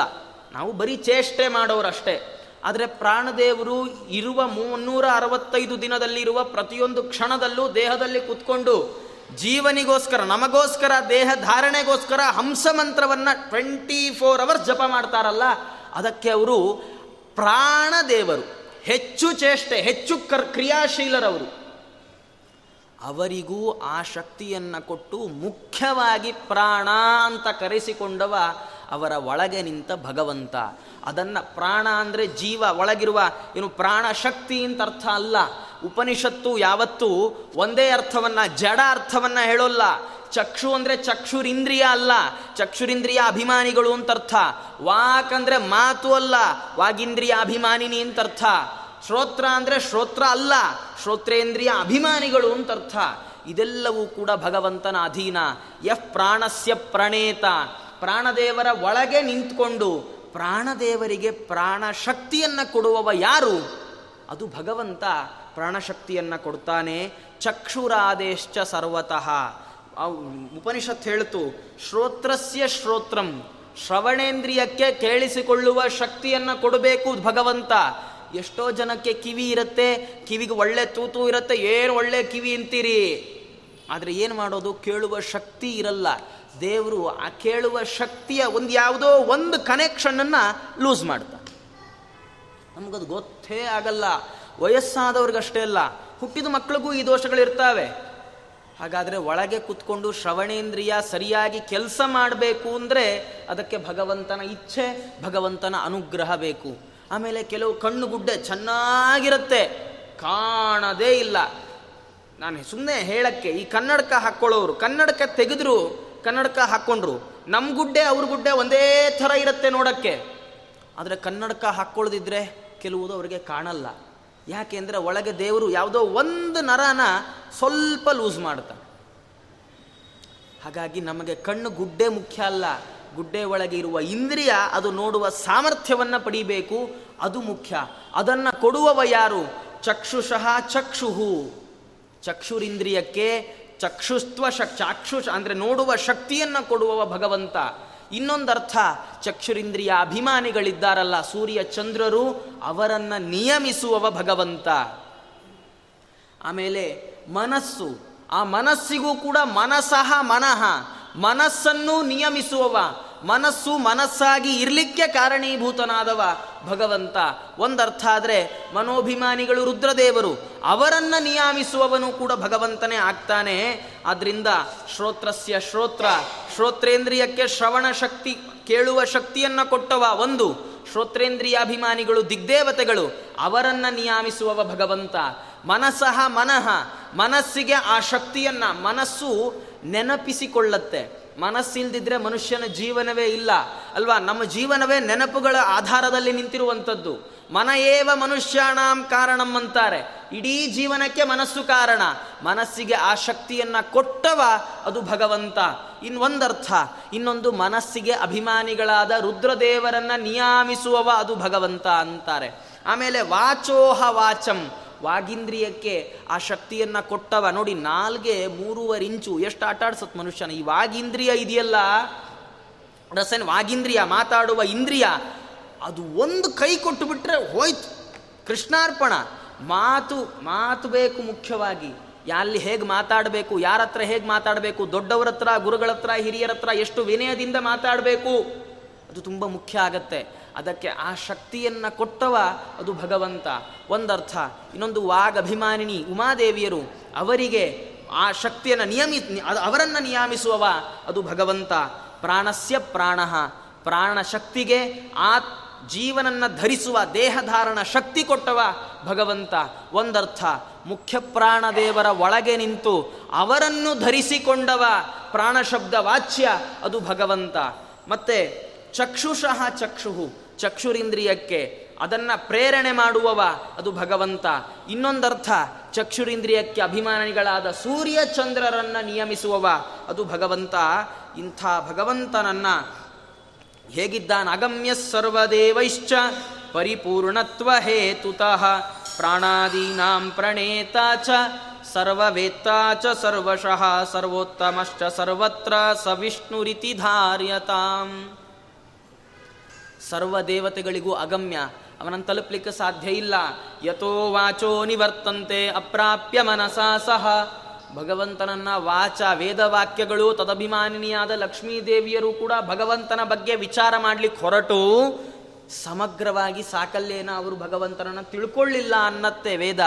ಹಾಗಾಗಿ ಅಗಮ್ಯ ಸರ್ವದೇವೈಶ್ಚ ಯಾವ ದೇವತೆಗಳಿಗೂ ಭಗವಂತನನ್ನು ತಲುಪಲಿಕ್ಕೆ ಸಾಧ್ಯ ಇಲ್ಲ. ಯಾಕೆ? ಭಗವಂತ ಪರಿಪೂರ್ಣನಾಗಿದ್ದಾನೆ. ಆದ್ರಿಂದ ಇಂಥ ಭಗವಂತ ಅವನು ಈ ಎಲ್ಲ ಕೆಲಸಗಳನ್ನು ಮಾಡ್ತಿದ್ದಾನೆ. ಸವಿಷ್ಣು ರೀತಿ ಧಾರಿಯತಾಂ. ಆ ಭಗವಂತ ಈ ಎಲ್ಲ ಜಗತ್ತನ್ನ, ಇಂದ್ರಿಯಾದಿಗಳನ್ನೆಲ್ಲ ನಿಯಮಿಸ್ತಾ ಇದ್ದಾನೆ. ಅಂತ ಹೇಳಿ ಉಪನಿಷತ್ತು ಮುಂದುವರೆದು ಹೇಳುತ್ತೆ, ಅತಿಮುಚ್ಯ ಧೀರಾಹ ಪ್ರೇತ್ಯ ಅಸ್ಮಾಲ್ಲೋಕಾದ್ ಅಮೃತ ಭವಂತಿ. ಯಾರು ಭಗವಂತನನ್ನ ಹೀಗೆ ತಿಳ್ಕೊಳ್ತಾರೋ, ಅವರು ಈ ಲೋಕದಿಂದ ಅಸ್ಮಾನ್ ಲೋಕಾತ್ ಪ್ರೇತ್ಯ. ಈ ಲೋಕದಿಂದ ಈ ಲೋಕ ಅಂದರೆ ಈ ಜಗತ್ತು, ಕರ್ಮಭೂಮಿ ಮತ್ತು ಶರೀರ.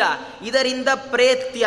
ಅವರು ಉದ್ಧತರಾಗಿ, ಉದ್ಗತ್ಯ ಹೊರಗೆ ಬಂದು ಅವರು ಉತ್ತಮ ಲೋಕಗಳನ್ನು ಪಡೆದು ಅಮೃತಾಭವಂತಿ ಅಮೃತ ಅಂದರೆ ನಾಶ ಇಲ್ಲದವರಾಗ್ತಾರೆ. ನಾಶ ಇಲ್ಲದ ಲೋಕಗಳನ್ನು ಪಡೀತಾರೆ. ಸ್ವರ್ಗಲೋಕ ಅದಕ್ಕೆ ನಾಶ ಇದೆ.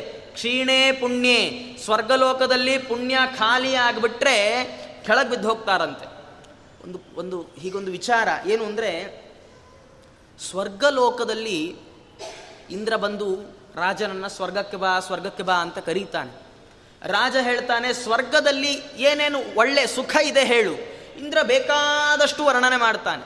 ಈಗ ಸ್ವರ್ಗದಲ್ಲಿ ಏನು ಕಷ್ಟ ಇದೆ ಅಂತ ಹೇಳು. ಅಂದರೆ, ಎರಡು ಮುಖ್ಯ ಕಷ್ಟಗಳನ್ನು ಇಂದ್ರ ಹೇಳ್ತಾನಂತೆ. ಒಂದು ಏನು ಅಂದರೆ, ಅಲ್ಲಿ ನಮಗಿಂತ ಉತ್ತಮ ಯೋಗ್ಯತೆ ಉಳ್ಳ ಜೀವರು ಬಂದಿರ್ತಾರೆ. ಅವರು ಪಾಪ ದಿನ ಮೂರು ಹೊತ್ತು ಸಂಧ್ಯಾವನೆ ಮಾಡ್ಕೊಂಡು ಅಗ್ನಿಕಾರ್ಯ ಎಲ್ಲ ಮಾಡ್ಕೊಂಡು ಬಂದಿರ್ತಾರೆ. ಅವರಿಗೆ ನಮಗಿಂತ ಹೆಚ್ಚಿನ ಸುಖ ಸಿಗ್ತಾ ಇರತ್ತಲ್ಲ? ಅವರನ್ನು ನೋಡಿ ನಮಗೆ ಛೇ, ನಾನು ಮಾಡಬೇಕಿತ್ತು, ಛೇ, ನಾನು ಮಾಡಬೇಕಿತ್ತು, ನಾನು ಮಾಡಲಿಲ್ಲ ನಾನು ಮಾಡಲಿಲ್ಲ ಅನ್ನುವ ಈ ಭಾವನೆ ಅದು ಶುರುವಾಗತ್ತಂತೆ. ಮನುಷ್ಯನಿಗೆ ಈ ಥರದ ಭಾವನೆ ಬಂದರೆ ಸುಖದ ಸುಪ್ಪತ್ತಿಗೆಯಲ್ಲಿದ್ದರೂ ಮುಳ್ಳಿನ ಹಾಸಿಗೆ ಮೇಲೆ ಮಲ್ಕೊಂಡು ಹಾಗೇ ಇರುತ್ತೆ. ಇನ್ನೊಂದು ಏನು ಅಂದರೆ ದಿನದ ಕಡೆಯಲ್ಲಿ ದೇವದೂತ ಬಂದು ನಮ್ಮ ಪುಣ್ಯದ ಬ್ಯಾಲೆನ್ಸ್ ಶೀಟ್ ಓದ್ತಾನಂತೆ.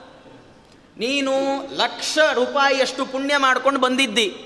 ಇವತ್ತು ನೀನು ಅನುಭವಿಸಿ ಹತ್ತು ಸಾವಿರ ಖಾಲಿ ಆಗಿದೆ. ಇನ್ನು ಉಳಿದಿದ್ದಿಷ್ಟು ಹಿಂಗೆ ಕೇಳಿದ್ರೆ ಯಾರಿಗ್ರಿ ಮಾರನೇ ದಿನ ಅನುಭವಿಸ್ಲಿಕ್ಕೆ ಇಷ್ಟ ಆಗತ್ತೆ? ದುಡ್ಡು ಖಾಲಿ ಆಗ್ತಿದೆ, ದುಡ್ಡು ಖಾಲಿ ಆಗ್ತಿದೆ, ದುಡ್ಡು ಖಾಲಿ ಆಗ್ತಿದೆ ಅಂತ ವಾರ್ನಿಂಗ್ ಕೊಟ್ಟರೆ ಪುಣ್ಯ, ಅನುಭವಿಸುವ ಉಮೇದು ಎಲ್ಲಿರುತ್ತೆ? ಅನುಭವಿಸುವ ಅದು ಇದೇ ಇರಲ್ಲ, ಆಸಕ್ತಿಯೇ ಕಳೆದು ಹೋಗುತ್ತಲ್ಲ. ಹಾಗಾಗಿ ಸ್ವರ್ಗಲೋಕಕ್ಕೆ ನಾಶ ಇದೆ. ಆ ಸ್ವರ್ಗ ನಿತ್ಯಲೋಕ ಅಲ್ಲ ಅದು. ನಾರಾಯಣ ಪಂಡಿತರು ಸುಮಧ್ವ ವಿಜಯದಲ್ಲಿ ಹೇಳಿ, ಮಧ್ವ ವಿಜಯದಲ್ಲಿ ಅವರು ಹೇಳ್ತಾರೆ, ಸ್ವರ್ಗಲೋಕದಲ್ಲಿ ನಂದನವನ ಅಂತ ಇದೆ ಅಂತ ಹೇಳ್ತಾರೆ. ಆದರೆ ಅದು ನಂದನವನ ಅಲ್ಲ ಅಂತಾರೆ. ಯಾಕೆಂದರೆ ಆ ನಂದನವನದಲ್ಲಿ ಕೇಳು ಕೇಳಿದ್ದೆಲ್ಲ ಸಿಗುತ್ತೆ ಅನ್ನೋ ರೂಲ್ ಇಲ್ಲಂತ. ನಾರಾಯಣ ಪಂಡಿತರು ಹೇಳುವಾಗ ಉಪಚಾರ ನಂದನಮಿದಂ ದ್ಯುವನಂ. ನಿಯಮೇನ ಎನ್ನ ನಂದಯತಿ ಎನ್ನ ಜನಂ. ಯಾವ ನಂದನವನ ಇಂದ್ರ, ಇಂದ್ರನ ನಂದನವನ ಇದೆಯಲ್ಲ, ಅದು ನಿಯಮೇನ ಎಲ್ರಿಗೂ ಸಂತೋಷಪ್ರದ ಆಗಬೇಕಾಗಿಲ್ಲ. ಯಾಕೆಂದ್ರೆ ಕಲ್ಪವೃಕ್ಷದ್ದು ಒಂದು ದೊಡ್ಡ ಟ್ರ್ಯಾಜಿಡಿ. ನಿಮಗೆ ಕಲ್ಪವೃಕ್ಷ ಅಂದರೆ ಖುಷಿ ಆಗ್ಬಿಡುತ್ತೆ. ಆಚಾರ್ಯ ಎಲ್ಲಿ ಸಿಗುತ್ತೆ ಹೇಳಿ ನಮ್ಮನೇಲಿ ಒಂದು ಸಸಿ ನಟ್ಕೊಂಡ್ಬಿಡ್ತೀನಿ, ದೊಡ್ಡದಾಗ್ಬಿಡ್ಲಿ. ಕಲ್ಪವೃಕ್ಷ ಅಂದರೆ ದೊಡ್ಡ ಕಷ್ಟದ ಮೂಟೆ ಅದು. ಚಿಕ್ಕದೊಂದು ಕಥೆ ಹೇಳ್ತೀನಿ. ಒಬ್ಬ ಮರುಭೂಮಿ, ಸಿಕ್ಕಾಪಟ್ಟೆ ಬಿಸಿಲು. ಅವನು ತುಂಬ ದೂರದಿಂದ ನಡ್ಕೊಂಡು ಬರ್ತಾ ಇದ್ದಾನೆ. ಒಂದು ಮರ ಕಂಡಿದೆ. ಅಬ್ಬಾ, ನೆರಳು ಸಿಕ್ತು ಅಂತ ಕೆಳಗೆ ಕೂತ್ಕೊಂಡ. ಕೂತ್ಕೊಂಡು ಅವನು ಅನ್ಕೊಂಡ, ನೆರಳೇನೋ ಸಿಕ್ತು, ಈ ಮನುಷ್ಯನ ಸ್ವಭಾವ ಇದೆಯಲ್ಲ. ಹತ್ತಿದ್ರೆ ಇಪ್ಪತ್ತು ಬೇಕು ಅಂತ ಎಷ್ಟು ಸಿಕ್ಕರೂ ಮತ್ತಷ್ಟು ಬೇಕೆಂಬ ಆಸೆ. ಇವನು ಅನ್ಕೊಂಡ, ನೆರಳಂತೂ ಸಿಕ್ತು. ಕುಡಿಯಕ್ಕೆ ನೀರು ಗೀರು ಸಿಕ್ಕಿದ್ರೆ ಏನು ಆರಾಮಾಗಿ ಕುಡಿಬೋದಿತ್ತು. ರಪ್ ಅಂತ ಲೋಟದಲ್ಲಿ ನೀರು ಬಂತಂತ. ಅವನು ಖುಷಿ ಆಯಿತು, ನೀರು ಕುಡ್ದ. ಅನ್ಕೊಂಡ ನೆರಳಾಯ್ತು, ನೀರಾಯಿತು. ಒಳ್ಳೆ ಊಟ ಸಿಕ್ಕಿದ್ರೆ ಹೊಟದುಂಬ ಊಟ ಮಾಡ್ಬೋದಿತ್ತಲ್ಲ. ಒಳ್ಳೆ ಸ್ವಾದಿಷ್ಟವಾದ ಭಕ್ಷ್ಯ ಭೋಜ್ಯ ರೆಡಿ ಆಗೋಯ್ತು, ಒಳ್ಳೆ ಬಾಳೆ ಎಲೆ. ಚೆನ್ನಾಗಿ ಊಟನೂ ಮಾಡ್ದ, ಊಟ ಆದ್ಮೇಲೆ ಏನು ಕೆಲಸ? ನಿದ್ದೆ. ಅಯ್ಯೋ, ಎಷ್ಟು ಚೆನ್ನಾಗಿ ಉತ್ತರ ಗೊತ್ತಿರುತ್ತಲ್ಲ ನೋಡಿ ನಮಗೆ. ಹಾಗಾಗಿ ಏನು ಅವನು ಅನ್ಕೊಂಡಂತೆ, ಒಳ್ಳೆ ಮಂಚನೂ ಸಿಕ್ಕಿದ್ರೆ ಒಂದು ಅರ್ಧ ಗಂಟೆ ರೆಸ್ಟ್ ಮಾಡಿ ಮುಂದೆ ಪ್ರಯಾಣ ಮಾಡಬಹುದಿತ್ತು. ರಪ್ಪಂತ ಒಂದು ಹಂಸತೂಲಿಕಾ ತಲ್ಪನೂ ಬಂದ್ಬಿಡ್ತಂತೆ ಅವನು ಅದ್ರ ಮೇಲೆ ಮಲ್ಕೊಂಡ. ಮಲ್ಕೊಂಡಾಗ ಯೋಚನೆ ಬಂತು ಇದೆಲ್ಲೋ ಕಲ್ಪವೃಕ್ಷ ಅನ್ಕೊಳ್ತೀನಿ. ಈಗೇನಾದ್ರು ಭೂತ ಗೀತ ಬಂದ್ಬಿಟ್ರೆ ಅನ್ಕೊಂಡ. ಭೂತ ಬಂದು ಬಿಡ್ತು ಅಯ್ಯೋ, ಭೂತ ಬಂದ್ಬಿಡ್ತು. ತಿಂದು ಗಿಂದ್ಬಿಟ್ರೆ ಅನ್ಕೊಂಡ, ತಿಂದು ಬಿಡ್ತು. ಹಾಗಾದ್ರೆ ಕಲ್ಪ್ ಏನು ಗೊತ್ತಾ? ಇಷ್ಟೇ ಕಥೆ. ಕಲ್ಪವೃಕ್ಷ ಇದೆಯಲ್ಲ, ಅದಕ್ಕೆ ಯೋಚನೆ ಮಾಡೋ ತಾಕತ್ತಿಲ್ಲ. ಕೇಳಿ ಕೇಳಿದ್ದೆಲ್ಲ ಕೊಡುತ್ತೆ. ಕೇಳಿ ಕೇಳಿದ್ದೆಲ್ಲ ಕೊಟ್ಬಿಟ್ರೆ ನಮಗೆ ದೊಡ್ಡ ಅವ್ಯವಸ್ಥೆ ಕಾರಣ ಆಗತ್ತದು. ಕೇಳಿ ಕೇಳಿದ್ದೆಲ್ಲ ಕೊಡಬಾರದು. ಅದಕ್ಕೆ ಮನೆಯಲ್ಲಿ ಅಪ್ಪ, ಅಮ್ಮಂದರು ಮಕ್ಕಳು ಕೇಳಿ ಕೇಳಿದ್ದೆಲ್ಲ ಕೊಡಿಸಲ್ಲ. ಯಾವುದನ್ನು ಮಕ್ಕಳಿಗೆ ಅರಗಿಸ್ಕೊಳ್ಳೋ ಯೋಗ್ಯತೆ ಇರುತ್ತಲ್ಲ ಅದನ್ನು ಕೊಡಿಸ್ತಾರೆ. ಮಕ್ಕಳು ಕಂಡು ಕಂಡಿದ್ದ ಅಂಗಡಿಯಲ್ಲಿ ಕಂಡು ಕಂಡಿದ್ದು ಬೇಕು ಅಂತಾರೆ. ಎಲ್ಲ ಕೊಡಿಸ್ಬಿಟ್ರೆ ತಿಂದು ಅಜೀರ್ಣ ಮಾಡಿಕೊಂಡು ಡಾಕ್ಟರ್ ಹತ್ರ ಅಲಿಯೋದು ಅಪ್ಪ, ಅಮ್ಮಂದ್ರು. ಅದಕ್ಕೆ ಅಪ್ಪ ಅಮ್ಮಂದ್ರೆ ಏನು ಮಾಡ್ತಾರೆ? ಕೈ ಹಿಡಿದು ಹಿಡಿದು ಎಳ್ಕೊಂಡು ಎಳ್ಕೊಂಡು, ಏ, ಬೇಡ ಬಾಯ್ಲಿ, ಏ, ಬೇಡ ಬಾಯ್ಲಿ ಅಂತ ಎಳ್ಕೊಂಡು ಹೇಳಿ. ಯಾಕೆ? ಅದನ್ನು ಜೀರ್ಣಿಸ್ಕೊಳ್ಳೋ ಯೋಗ್ಯತೆ ನಮಗಿರಲ್ಲ. ಹಾಗಾಗಿ ಆ ಕಲ್ಪವೃಕ್ಷ, ನಂದನವನ ಎಲ್ಲ ಇದೆಯಲ್ಲ? ಎಲ್ಲಿ ಇಂದ್ರನ ಯಾವ ಲೋಕದಲ್ಲಿ ಇರುವಂಥದ್ದು ಸ್ವರ್ಗದಲ್ಲಿ? ಯೂಸ್ಲೆಸ್ ಅಂತಾರೆ ಅದನ್ನು ವೈಕುಂಠದಲ್ಲಿ ನೋಡ್ಬೇಕು ನೀವು. ಉಪೇಂದ್ರನ ಜಾಗದಲ್ಲಿರುವ ನಂದನವನ ಇದೆಯಲ್ಲ? ಅದು ಮಾತ್ರ ನಂದನವನ. ಅಲ್ಲಿ ಋತುಗಳು ಚೇಂಜ್ ಆಗಲ್ಲ, ವ್ಯತ್ಯಾಸ ಇರಲ್ಲ. ನಿಮ್ಮ ಯೋಗ್ಯತಾನುಸಾರ ನೀವು ಏನು ಬೇಕಾದ ಅನುಭವಿಸ್ಬೋದು, ನಿಮಗೆ ಖುಷಿಯನ್ನು ಕೊಡುತ್ತದು. ಅದರಿಂದ ಅದು ನಿಜವಾದ ನಂದನವನ. ಹಾಗಾಗಿ ನಿಜವಾದ ಅಮೃತ ಲೋಕಗಳು ಅಂದರೆ ಸ್ವರ್ಗ ಅಲ್ಲ. ಅಮೃತ ಲೋಕ ಅಂದರೆ ಅದು ಮೋಕ್ಷ ಮಾತ್ರ. ಹಾಗಾಗಿ ಪ್ರೇತ್ಯ ಅಸ್ಮಾಲ್ ಲೋಕಾದ್ ಅಮೃತ ಭವಂತಿ. ಅವರು ಅಮೃತರಾಗ್ತಾರೆ ಅಂದರೆ ಮುಕ್ತರಾಗಿ ಮೋಕ್ಷವನ್ನು ತಲುಪಿಕೊಳ್ತಾರೆ ಅಂತ ಈ ಅಭಿಪ್ರಾಯವನ್ನು ನಿರೂಪಣೆ ಮಾಡಿ. ಹಾಗಾದರೆ ಈ ರೀತಿಯಾದ ಭಗವಂತನನ್ನು ಹೇಗೆ ತಿಳ್ಕೊಳ್ಳೋದು? ನಮಗೆ ಏನೂ ಬೇಡ. ವೇದ ಎಲ್ಲ ಯಾಕೆ ಬೇಕು? ಭಗವಂತನನ್ನು ಹೇಗೆ ತಿಳ್ಕೊಳ್ಳೋದು? ವೇದದಿಂದ. ವೇದ ಯಾಕೆ ಬೇಕಾಚಾರ್ಯ ಪ್ರತ್ಯಕ್ಷ ಇದೆ, ಕಣ್ಣಿಂದ ನೋಡ್ತೀನಿ, ಕೈ ಭಗವಂತನನ್ನ ಅನುಭವಕ್ಕೆ ತಂದುಕೊಳ್ತೇನೆ ಪ್ರತ್ಯಕ್ಷಾದಿಗಳಿಂದ. ಅದಕ್ಕೆ ಉಪನಿಷತ್ ಹೇಳ್ತು, ನ ತತ್ರ ಚಕ್ಷುರ್ಗಚ್ಚತಿ ನ ವಾಗ್ಗಚ್ಚತಿ ನೋ ಮನಃ, ನ ವಿದ್ಮನ ವಿಜಾನೀಮೋ ಯಥೈತದನು ಶಿಷ್ಯಾತ್ ತತ್ರ ತತ್ರ ಅಂದರೆ ಇಷ್ಟೊತ್ತನಕ ತನಕ ಹೇಳ್ಕೊಂಡು ಬಂದ್ವಲ್ಲಪ್ಪ, ಅಂಥ ಪರಬ್ರಹ್ಮ. ಅವನ ಅವನ ವಿಷಯದಲ್ಲಿ, ಅವನ ಹತ್ರಕ್ಕೆ ನ ಚಕ್ಷುರ್ಗಚ್ಛತಿ. ಚಕ್ಷುರಿಂದ್ರಿಯ ಹೋಗೋಲ್ಲ. ಜೊತೆಗೆ ಇಂದ್ರಿಯಾಭಿಮಾನಿಗಳಾದ ಸೂರ್ಯ ಚಂದ್ರರು ದೇವರ ತನಕ ತಲುಪೋ ಯೋಗ್ಯತೆಯನ್ನು ಪಡೆದುಕೊಳ್ಳಿಲ್ಲ. ಯಾಕೆಂದ್ರೆ ಅವರೆಲ್ಲರೂ ಭಗವಂತನ ಸೇವಕರು. ಸೇವಕ ರಾಜನ ಹತ್ರ ಹೋಗಬೇಕಾದ್ರೆ ರಾಜನ ಅಪ್ಪಣೆ ಬೇಕು. ಕಂಡು ಕಂಡಾಗೆ ನಾನು ರಾಜನ ಸೇವಕ ಅರಮನೆಯಲ್ಲಿ ಇರ್ತೀನಿ ಹೆಸರಿಗೆ ಅರಮನೆ ಅಷ್ಟೇ. ಅವು ನಿಂತ ಜಾಗದಿಂದ ಒಂದು ಹೆಜ್ಜೆ ಆ ಕಡೆ ಇರಬೇಕಂದ್ರೂ ಮೇಲಧಿಕಾರಿ ರಾಜನ ಅಪ್ಪಣೆ ಬೇಕು. ಸೂರ್ಯಚಂದ್ರರು ದೇವತೆಗಳಾಗಿದ್ರೂ ಕೂಡ ಭಗವಂತನ ಬಳಿಗೆ ಹೋಗುವ ಹಾಗಿಲ್ಲ. ಚಕ್ಷುರಿಂದ್ರಿಯವೂ ಹೋಗಲ್ಲ, ತದಭಿಮಾನಿಗಳು ಹೋಗೋಲ್ಲ. ನ ವಾಗ್ಗಚ್ಚತಿ ನಮ್ಮ ಮಾತು ಭಗವಂತನನ್ನ ತಲುಪಲಿಕ್ಕಾಗಲ್ಲ. ವಾಗಭಿಮಾನಿನಿಯಾದ ಪಾರ್ವತೀ ದೇವಿಯರಾಗ್ಬೋದು ವೇದವಾಗಭಿಮಾನಿಗಳಾದ ಲಕ್ಷ್ಮೀ ದೇವಿಯರಾಗ್ಬೋದು ಭಗವಂತನ ಬಳಿಗೆ ಹೋಗ್ಲಿಕ್ಕಾಗಲ್ಲ. ಯಾಕೆಂದರೆ ಎಲ್ಲರಿಗೂ ಭಗವಂತನ ಮಾಯೆಯ ಮುಸುಗಿದೆ. ಅಂದರೆ ಭಗವಂತ ಅವರವರ ಯೋಗ್ಯತಾನುಸಾರವಾಗಿ ತನ್ನ ಸ್ವರೂಪವನ್ನು ಎಲ್ಲರಿಗೂ ತೋರಿಸ್ತಾನೆ ಹೊರತು ಸಾಕಲ್ಯೇನ ಸರ್ವತಃ ಎಲ್ಲ ವಿಧವಾಗಿ ದೇವರನ್ನು ತಿಳ್ಕೊಂಡಿದ್ದೇನೆ ಅಂತ ಎದೆ ತಟ್ಟಿ ಹೇಳುವ ಎದೆಗಾರಿಕೆ ಯಾರಿಗಿಲ್ಲ. ಅದನ್ನು ಹೇಳ್ತಾ ನವಾಗಚ್ಚತಿ ನೋ ಮನಃ, ನ ವಿದ್ಮ. ಭಗವಂತನನ್ನ ನಾವು ಹಾಗಾಗಿ ತಿಳ್ಕೊಳ್ಳಿಕ್ಕೆ ಸಾಧ್ಯವೇ ಇಲ್ಲ. ಅವನನ್ನು, ಭಗವಂತನನ್ನ ನಾವು ಈ ಶಬ್ದಗಳಿಂದ, ಅಂದರೆ ಪೌರುಷೇಯವಾದ ನಾವಾಡುವ ಮಾತುಗಳಿಂದಾಗಲಿ, ಅಥವಾ ಪ್ರತ್ಯಕ್ಷದಿಂದಾಗಲಿ, ಅಥವಾ ಊಹೆ ಮಾಡಿ ಹೀಗೆ ಭಗವಂತ ಇರಬಹುದು ಅಂತಾಗಲಿ, ಅವನನ್ನು ತಿಳ್ಕೊಳ್ಳಿಕ್ಕೆ ಬರೋಲ್ಲ. ಹಾಗಾದರೆ ವೇದಗಳಿಂದ ಸಮಗ್ರ ತಿಳ್ಕೊಂಡು ಆ ದೇವರನ್ನ? ಉಪನಿಷತ್ ಹೇಳಿತು, ಯಥಾ ಏತದನುಶಿಷ್ಯಾತ್ ತಥಾ ನ ವಿಜಾನೀಮಃ. ವೇದ ಎಷ್ಟು ಹೇಳತ್ತಲ್ಲ ಅಷ್ಟು ತಿಳ್ಕೊಳ್ಳೋ ಯೋಗ್ಯತೆನೂ ನಮಗಿಲ್ಲ ಅಂತ ಉಪನಿಷತ್ತು. ಏತ ಈ ವೇದಗಳು ಹೇಗೆ ಅನುಶಿಷ್ಯ ಭಗವಂತನನ್ನ ಎಷ್ಟು ಗುಣಗಳಿಂದ ಪರಿಪೂರ್ಣ ಅಂತ ಹೇಳುತ್ತಲ್ಲ ತಥಾ ನ ವಿಜಾನೀಮ. ನಮ್ಗೆ ಅದನ್ನು ತಿಳ್ಕೊಳ್ಳೋ ಯೋಗ್ಯತೆನೂ ಇಲ್ಲ ಅಂತ ನೋಡಿ ನಾವು ಎಲ್ಲಿಗೆ ಬಂದುಬಿಟ್ವಿ? ನಮ್ಗೆ ದೇವರನ್ನ ಅದಕ್ಕೆ ಹೇಳೋದು, ಅದಕ್ಕೆ ಹೇಳುವಾಗ ಒಂದೊಂದು ಜನ್ಮದಲ್ಲಿ ಭಗವಂತನ ಒಂದೊಂದು ಗುಣಗಳನ್ನು ಚಿಂತನೆ ಮಾಡಬೇಕು. ಅದನ್ನು ಚಿಂತನೆ ಮಾಡುವ ಉಪಾಸನೆಯ ಕ್ರಮ ಇದೆಯಲ್ಲ, ಅದು ತುಂಬ ಕ್ಲಿಷ್ಟವಾದಂಥ ಕ್ರಮ. ಒಂದೇ ಆಚಾರ್ಯ ಇವತ್ತು ಧ್ಯಾನ ಕೂತ್ಕೊಂಡಿದ್ದೆ, ಏನು ಚೆನ್ನಾಗಿ ಕಂಡ ಅಂತೀರಿ ದೇವರು? ಕೇಯೂರ, ಕನಕ, ಮಕರ ಕುಂಡಗಳನ್ನು ಹಾಕ್ಕೊಂಡಿದ್ದ, ಕೈಯಲ್ಲಿ ಶಂಕಾಚಕ್ರ ಗದಾ, ಪದ್ಮ ಹಿಡ್ಕೊಂಡಿದ್ದ, ಪದ್ಮದ ಮೇಲೆ ಕೂತ್ಕೊಂಡಿದ್ದ. ಕಂಡಿದ್ದು ದೇವರಲ್ಲ. ದೇವ್ರ ಫೋಟೋ ನೋಡಿದ್ರಲ್ಲ, ಆ ಫೋಟೋ ನೆನಪಿಗೆ ಬಂತು ಅಷ್ಟೇ ನಿಮಗೆ. ಯಾಕೆಂದ್ರೆ ಹಾಗೆ ಭಗವಂತ ಕಂಡ್ರೆ ನಾವು ಅಪರೋಕ್ಷ ಜ್ಞಾನಿಗಳಾಗ್ಬಿಡ್ತೀವಲ್ಲ. ಮುದಾ ಯೋಗ್ಯತೆ ಇರಲಾರದು. ಹಾಗಾಗಿ ಉಪನಿಷತ್ ಹೇಳಿತು ಯಥಾ ಏತದನುಶಿಷ್ಯಾತ್ ತಥಾ ನವಿಜಾನೀಮಃ ವೇದಗಳು ಹೇಳುವಷ್ಟೂ ಗುಣಗಳನ್ನು ನಾವು ತಿಳ್ಕೊಳ್ಳಿಕ್ಕೆ ಸಾಧ್ಯ ಇಲ್ಲ. ಒಂದರ್ಥ. ಇನ್ನೊಂದರ್ಥ ಏನು ಅಂದರೆ ಯಥೈತದನುಶಿಷ್ಯಾತ್ ಈ ಭಗವಂತ ತನ್ನಂತಾನು ಸಾಕಲ್ಯನ ತಿಳಿದುಕೊಂಡಿದ್ದಾನೆ.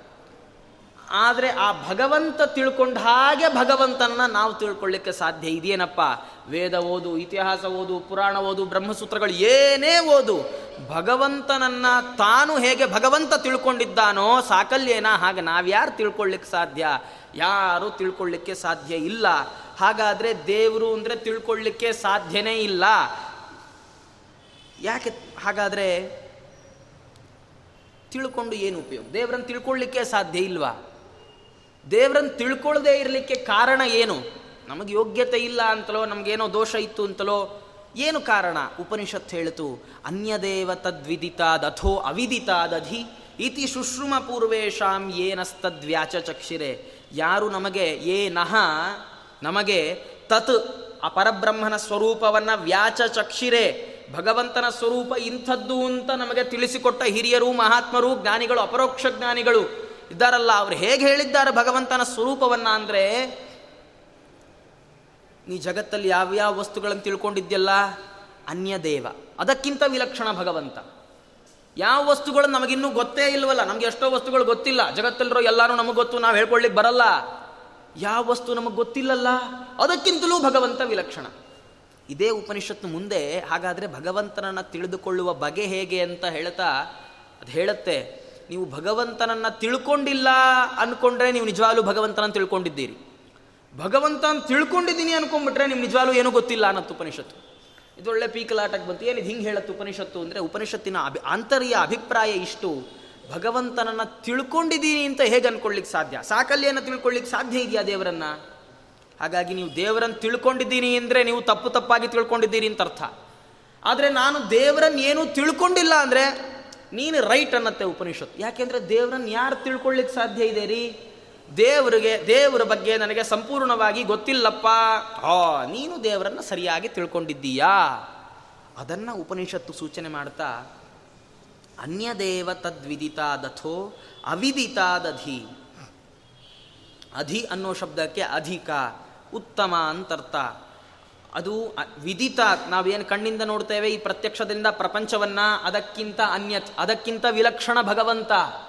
ಅದರಂತೆ ಅವಿದಿತ, ನಮ್ಮ ಕಣ್ಣಿಗೆ ಯಾವುದು ಕಾಣಲ್ಲ, ಈ ಆಕಾಶ ಆಗಿರಬಹುದು ಅಥವಾ ಬೇರೆ ಬೇಕಾದಷ್ಟು ಅತೀಂದ್ರಿಯವಾದ ಪದಾರ್ಥಗಳು ಇದ್ದಿರಬಹುದು ಅದಕ್ಕಿಂತ ಅಧಿ, ಅಧಿಕ ಭಗವಂತ.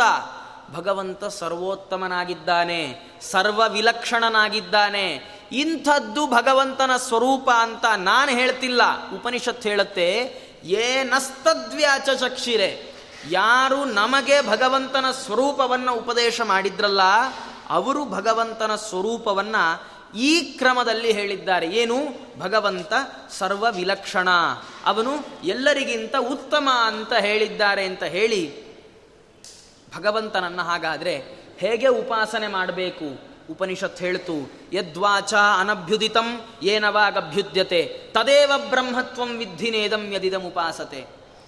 ಯದ್ವಾಚ ಅನಭ್ಯುದಿತಂ ಯಾವ ಭಗವಂತ ವಾಚ ಅನಭ್ಯುದಿತ. ಅನಭ್ಯುದಿತ ಅಂದರೆ ಅಪ್ರಕಟೀಕೃತ, ಅಂದರೆ ಭಗವಂತನನ್ನ ವಾಗ್ಗಳು, ಮಾತುಗಳು ಅವನನ್ನು ಪ್ರಕಟಗೊಳಿಸೋಲ್ಲ. ಆದರೆ ಏನ ವಾಗಭ್ಯುದ್ಯತೆ? ಯಾವ ಭಗವಂತನಿಂದ ಎಲ್ಲರೂ ಮಾತಾಡುವ ಸಾಮರ್ಥ್ಯವನ್ನು ಪಡೆದುಕೊಂಡಿದ್ದಾರೋ? ಅವನನ್ನು ಭಗವಂತ ಅಂತ ತಿಳ್ಕೋ, ನೇದಂ ಯದಿದಂ ಉಪಾಸತೆ.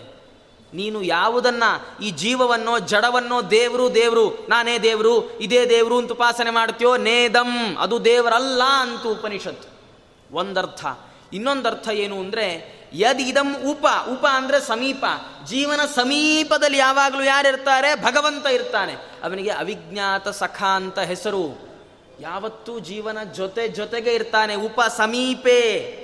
ಸಮೀಪದಲ್ಲಿ ಇರ್ತಾನಲ್ಲ ಭಗವಂತ. ಉಪ ಆಸತೆ. ಯಾರು ನಿನ್ನ ಸಮೀಪದಲ್ಲಿರ್ತಾನಲ್ಲ, ಅವನು ಇಂಥವನು ಅಂತ ತಿಳ್ಕೋ. ಅನ್ನುವ ಎರಡು ಅರ್ಥಗಳನ್ನು ನಿರೂಪಣೆ ಮಾಡಿದೆ. ಹಾಗೆ ಎನ್ ಮನಸ ನಮನುತೆ, ಏನಾಹುರು ಮನೋಮತಂ. ಯಾವ ಭಗವಂತ ಮನಸ ನಮನುತೆ, ಮನಸ್ಸಿನಿಂದ ಅವನನ್ನು ಮನನ ಮಾಡಲಿಕ್ಕೆ, ಅಂದರೆ ಭಗವಂತನನ್ನು ತಿಳ್ಕೊಳ್ಳಿಕ್ಕೆ ಸಾಧ್ಯ ಇಲ್ಲ. ಆದರೆ ಏನ ಆಹುರ್ ಮನೋಮತಂ, ಮನಸ್ಸಿಗೆ ಮನನ ಶಕ್ತಿಯನ್ನು ಕೊಟ್ಟವ ಯಾರು ಅಂತ ಹೇಳ್ತಾರೋ ಅವನನ್ನು ದೇವರು ಅಂತ ತಿಳ್ಕೋ. ಜೀವ ಜಡಗಳನ್ನು ದೇವರು ಅಂತ ಉಪಾಸನೆ ಮಾಡಬೇಡ. ಯಾಕೆ ಅಂದರೆ ಉಪನಿಷತ್ ಹೇಳುತ್ತೆ, ಅವರು ಆತ್ಮಹನರಾಗ್ತಾರೆ, ದೇವರನ್ನ ಕೊಂದ ಪಾಪಕ್ಕೆ ಸಿಲುಕ್ತಾರೆ. ನೋಡಿ ಬ್ರಹ್ಮ ಹತ್ಯೆನೇ ಮಹಾಪಾಪ ಅದು. ಅಂಥದ್ರಲ್ಲಿ ದೇವ ಹತ್ಯೆ ಇದು. ದೇವರನ್ನ ಕೊಂದವರು. ಯಾರು ದೇವರನ್ನು ಕೊಲ್ಲೋವರು ಅಂದರೆ ಉಪನಿಷತ್ತೇ ಹೇಳುತ್ತೆ, ಅಸದುಪಾಸನಯ ಆತ್ಮಹನಃ ದೇವರನ್ನ ಅಸದುಪಾಸನೆ ಮಾಡಿದರೆ ದೇವರನ್ನ ಕೊಂದಷ್ಟೇ ಪಾಪ ಬರುತ್ತಂತ. ದೇವರನ್ನ ನಾನೇ ದೇವರು ಅನ್ಕೊಳ್ಳೋದಾಗ್ಲಿ, ದೇವರೇ ಇಲ್ಲ ಅನ್ಕೊಳ್ಳೋದಾಗ್ಲಿ, ಅಥವಾ ದೇವರಿದ್ರು ನಮ್ಮ ಥರನೇ ನಾಲ್ಕು ಗುಣ, ನಾಲ್ಕು ದೋಷ ಇರುತ್ತೆ ಅನ್ಕೊಳ್ಳೋದಾಗ್ಲಿ, ಇದೆಲ್ಲ ಅಸದುಪಾಸನೆಗಳು. ಅದನ್ನು ಮಾಡಿದರೆ ಭಗವಂತನನ್ನು ಕೊಂದ ಪಾಪಕ್ಕೆ ಸಿಲುಕಬೇಕಾಗತ್ತೆ. ಹಾಗಾಗಿ ಭಗವಂತನನ್ನು ಉಪಾಸನೆ ಹೇಗೆ ಮಾಡಬೇಕು ಅಂದರೆ ಈ ಕ್ರಮದಲ್ಲಿ ಉಪಾಸನೆ ಮಾಡಬೇಕು. ಯಚ್ಚಕ್ಷುಷ ನ ಪಶ್ಯತಿ, ಏನ ಚಕ್ಷುಂಷಿ ಪಶ್ಯತಿ. ಭಗವಂತ ಭಗವಂತನನ್ನ ಯಾರು ಚಕ್ಷುರಿಂದ್ರಿಯದಿಂದ ನೋಡಲಿಕ್ಕೆ ಸಾಧ್ಯ ಇಲ್ಲ. ಯಾವ ಚಕ್ಷುಸ್ಸಿನಿಂದಲೂ ಭಗವಂತ ಗೋಚರ ಆಗಲ್ಲ. ಆದರೆ ಎಲ್ಲ ಚಕ್ಷುರಿಂದ್ರಿಯಗಳು ಭಗವಂತನಿಂದ ಕೆಲಸ ಮಾಡ್ತಾವಲ್ಲ, ಅವನನ್ನ ದೇವರು ಅಂತ ತಿಳ್ಕೋ. ಯಾರನ್ನ ಶ್ರವಣೇಂದ್ರಿಯದಿಂದ ವಿಷಯೀಕರಿಸ್ಲಿಕ್ಕೆ ಬರೋಲ್ಲ, ಯಾರನ್ನ ಕಿವಿಯಿಂದ ಫುಲ್ ಕೇಳಿಸ್ಕೊಳ್ಲಿಕ್ಕೆ ಬರೋಲ್ಲ.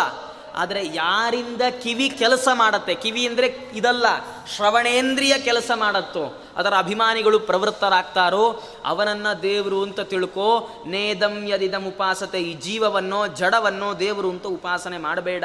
ಯತ್ ಪ್ರಾಣೇನ ನ ಪ್ರಾಣಿತಿ, ಏನ ಪ್ರಾಣ ಪ್ರಣೀಯತೆ. ಯಾರ, ಯಾರು, ಯತ್ ಪ್ರಾಣೇನ ನ ಪ್ರಾಣಿತಿ. ಪ್ರಾಣದೇವರಿಂದ ಯಾರು ಬದುಕಲ್ವೋ, ಆದರೆ ಯಾರು, ಯಾವ ಪ್ರಾಣದೇವರು ಭಗವಂತನಿಂದ ಜೀವಿಸ್ತಾರೋ, ಅವರಿಗೆ ಧಾರಕತ್ವ ಶಕ್ತಿ ಬರುತ್ತೋ ಅಂತಹ ಪ್ರಾಣದೇವರಿಗೂ ಅಂತರ್ಯಾಮಿಯಾದವನನ್ನು ಭಗವಂತ ಅಂತ ತಿಳ್ಕೋ. ಯಾವುದ್ಯಾವುದೋ ಜೀವ ಜಡಗಳನ್ನು ದೇವರು ಅಂತ ಉಪಾಸನೆ ಮಾಡಬೇಡ. ಇಲ್ಲಿ ತಾರತಮ್ಯವನ್ನು ನಿರೂಪಣೆ ಮಾಡ್ತಾ, ವಾಕ್, ಮನಸ್ಸು, ಚಕ್ಷುಸ್ಸು, ಶ್ರೋತ್ರ, ಪ್ರಾಣ ಅಂಥೇಳಿ ನಿರೂಪಣೆ ಮಾಡಿರುವಂಥದ್ದು. ಹಾಗಾಗಿ ಇಂಥದ್ದು ಭಗವಂತನನ್ನು ತಿಳಿದುಕೊಳ್ಬೇಕು. ಹೀಗೆ ಭಗವಂತನನ್ನು ತಿಳಿದುಕೊಂಡ್ರೆ ಹಿಂದೆ ಹೇಳಿದ ಹಾಗೆ ಅವನಿಗೆ ಮೋಕ್ಷ ಅನ್ನುವಂಥದ್ದು ಸಿಗತ್ತೆ. ಪ್ರೇತ್ಯ ಅಸ್ಮಾನ್ ಲೋಕಾದ್ ಅಮೃತ ಭವಂತಿ. ಆದರೆ ಯಾಕೆ ಎಲ್ಲರೂ ಹೀಗೆ ತಿಳ್ಕೊಳ್ಳೋಲ್ಲ ಇವತ್ತು ಜಗತ್ತಲ್ಲಿ ಎಷ್ಟು ಬೇರೆ ಬೇರೆ ಸಿದ್ಧಾಂತಗಳಿದೆ. ನಾನೇ ದೇವರು ಅನ್ನೋ ಸಿದ್ಧಾಂತ ಇದೆ, ದೇವರೇ ಇಲ್ಲ ಅನ್ನುವ ಸಿದ್ಧಾಂತಗಳಿದ್ದಾವೆ. ಯಾಕೆ ಹೀಗಾಯಿತು? ಇದು ಸತ್ಯ ಆದರೆ ಯಾಕೆ ಎಲ್ಲರೂ ಹೀಗೆ ತಿಳ್ಕೊಳ್ಳಿಲ್ಲ? ಉಪನಿಷತ್ತೇ ಉತ್ತರ ಕೊಡ್ತು, ಧೀರಾಹ ಅಂತು ಉಪನಿಷತ್ತು. ಹೀಗೆ ತಿಳ್ಕೊಳ್ಳೋಕ್ಕೆ ಧೈರ್ಯ ಬೇಕು. ಧೈರ್ಯ ಅಂದರೆ ಎರಡು. ಒಂದು ಹಿಂದಿನ ಯಾವ ಗೊಡ್ಡು ಹಳಸು ಸಂಪ್ರದಾಯ ಇರುತ್ತೆ, ಅದನ್ನು ಧಿಕ್ಕರಿಸುವ ತಾಕತ್ತು ಬೇಕು. ಎರಡನೇದ್ದು ಪ್ರಾಣದೇವರ ವಿಶೇಷ ಅನುಗ್ರಹ ಬೇಕು. ಯಾಕೆಂದರೆ ಬುದ್ಧಿರ್ಬಲಂ ಯಶೋ ಧೈರ್ಯಂ ನಿರ್ಭಯತ್ವಂ ಅರೋಗತ ಅಜಾಡ್ಯಂ ವಾಕ್ಪಡುತ್ವಂ ಚ ಹನುಮತ್ ಸ್ಮರಣಾತ್ ಭವೇದಲ್ಲ. ಹಾಗಾಗಿ ಧೈರ್ಯವನ್ನು ಕೊಟ್ಟು ನಮ್ಮನ್ನು ಧೀರರನ್ನಾಗಿಸುವವರು ಪ್ರಾಣದೇವರು. ಅವರ ಅವತಾರಭೂತರಾದ ಆಚಾರ್ಯ ಮಧ್ವರು.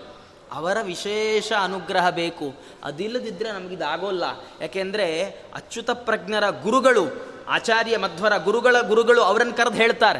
ಅವರಿಗೆ ಈ ಧೈರ್ಯ ಇತ್ತು. ಅವರು ಹೇಳಿದರು, ನೋಡು, ಐಕ್ಯೋಪಾಸನೆ ಮಾಡಬೇಡ. ಯದೇದ ಆತ್ಮೈಕ್ಯಂ ಉಪಾಸ್ತಿ ಚೋದಿತಂ, ನಮೇ ಗುರೋರಪ್ಯಪರೋಕ್ಷತಾಂಗತಂ ಐಕ್ಯ ಸಾಕ್ಷಾತ್ಕಾರವನ್ನು ಪಡೆದುಕೊಂಡವರು ಯಾರೂ ಇಲ್ಲ. ನನಗೂ ಬರಲಿಲ್ಲ ನಮ್ಮ ಗುರುಗಳಿಗೂ ಬರಲಿಲ್ಲ, ಅವ್ರ ಗುರುಗಳಿಗೂ ಬರಲಿಲ್ಲ. ಹಾಗಾಗಿ ನನಗನ್ಸತ್ತೆ, ನೀನು ಬ್ರಹ್ಮನನ್ನ ಗುಣಪರಿಪೂರ್ಣ ಅಂತಲೇ ಉಪಾಸನೆ ಮಾಡು ಅಂತ ಅಚ್ಯುತ ಪ್ರಜ್ಞರ ಗುರುಗಳು ಹೇಳ್ತಾರೆ. ಅವರಿಗೆ ಧೈರ್ಯ ಇತ್ತು. ಅದಕ್ಕಾಗಿ ಅವರ ಶಿಷ್ಯರಾಗಿ ಪ್ರಾಣದೇವರೇ ಸ್ವತಃ ಬಂದಿರುವಂಥದ್ದಾಗಿದೆ. ಹಾಗಾಗಿ ಧೀರರಾಗಬೇಕು, ಪ್ರಾಣದೇವರ ಅನುಗ್ರಹ ಬೇಕು. ಅಂಥವರು ಮಾತ್ರ ಇಷ್ಟನ್ನು ಸರಿಯಾಗಿ ತಿಳ್ಕೊಳ್ಳಿಕ್ಕೆ ಸಾಧ್ಯ ಅಂತ ಮೊದಲನೆಯ ಖಂಡವನ್ನು ಇಲ್ಲಿಗೆ ಮುಗಿಸಿ. ಮುಂದೆ ಅನೇಕ ತತ್ವಗಳನ್ನು ಪುನಃ ಬ್ರಹ್ಮದೇವರು ಉಪದೇಶ ಮಾಡುವವರಿದ್ದಾರೆ. ಅದನ್ನು ನಾಳಿನ ಪ್ರವಚನದಲ್ಲಿ ನೋಡೋಣ ಅಂತ ಹೇಳ್ತಾ ಎಸ್ ಸರ್ವಗುಣ ಸಂಪೂರ್ಣ ಸರ್ವದೋಷ ವಿವರ್ಜಿತ, ಪ್ರಿಯತಾಂ ಪರಿತ ಏವಾಲಂ, ವಿಷ್ಣುರ್ಮೇ ಪರಮಸ್ಸುಹೃತ್ ಮಧ್ವೇಶಾರ್ಪಣಮಸ್ತು ಕೃಷ್ಣಾರ್ಪಣಮಸ್ತು.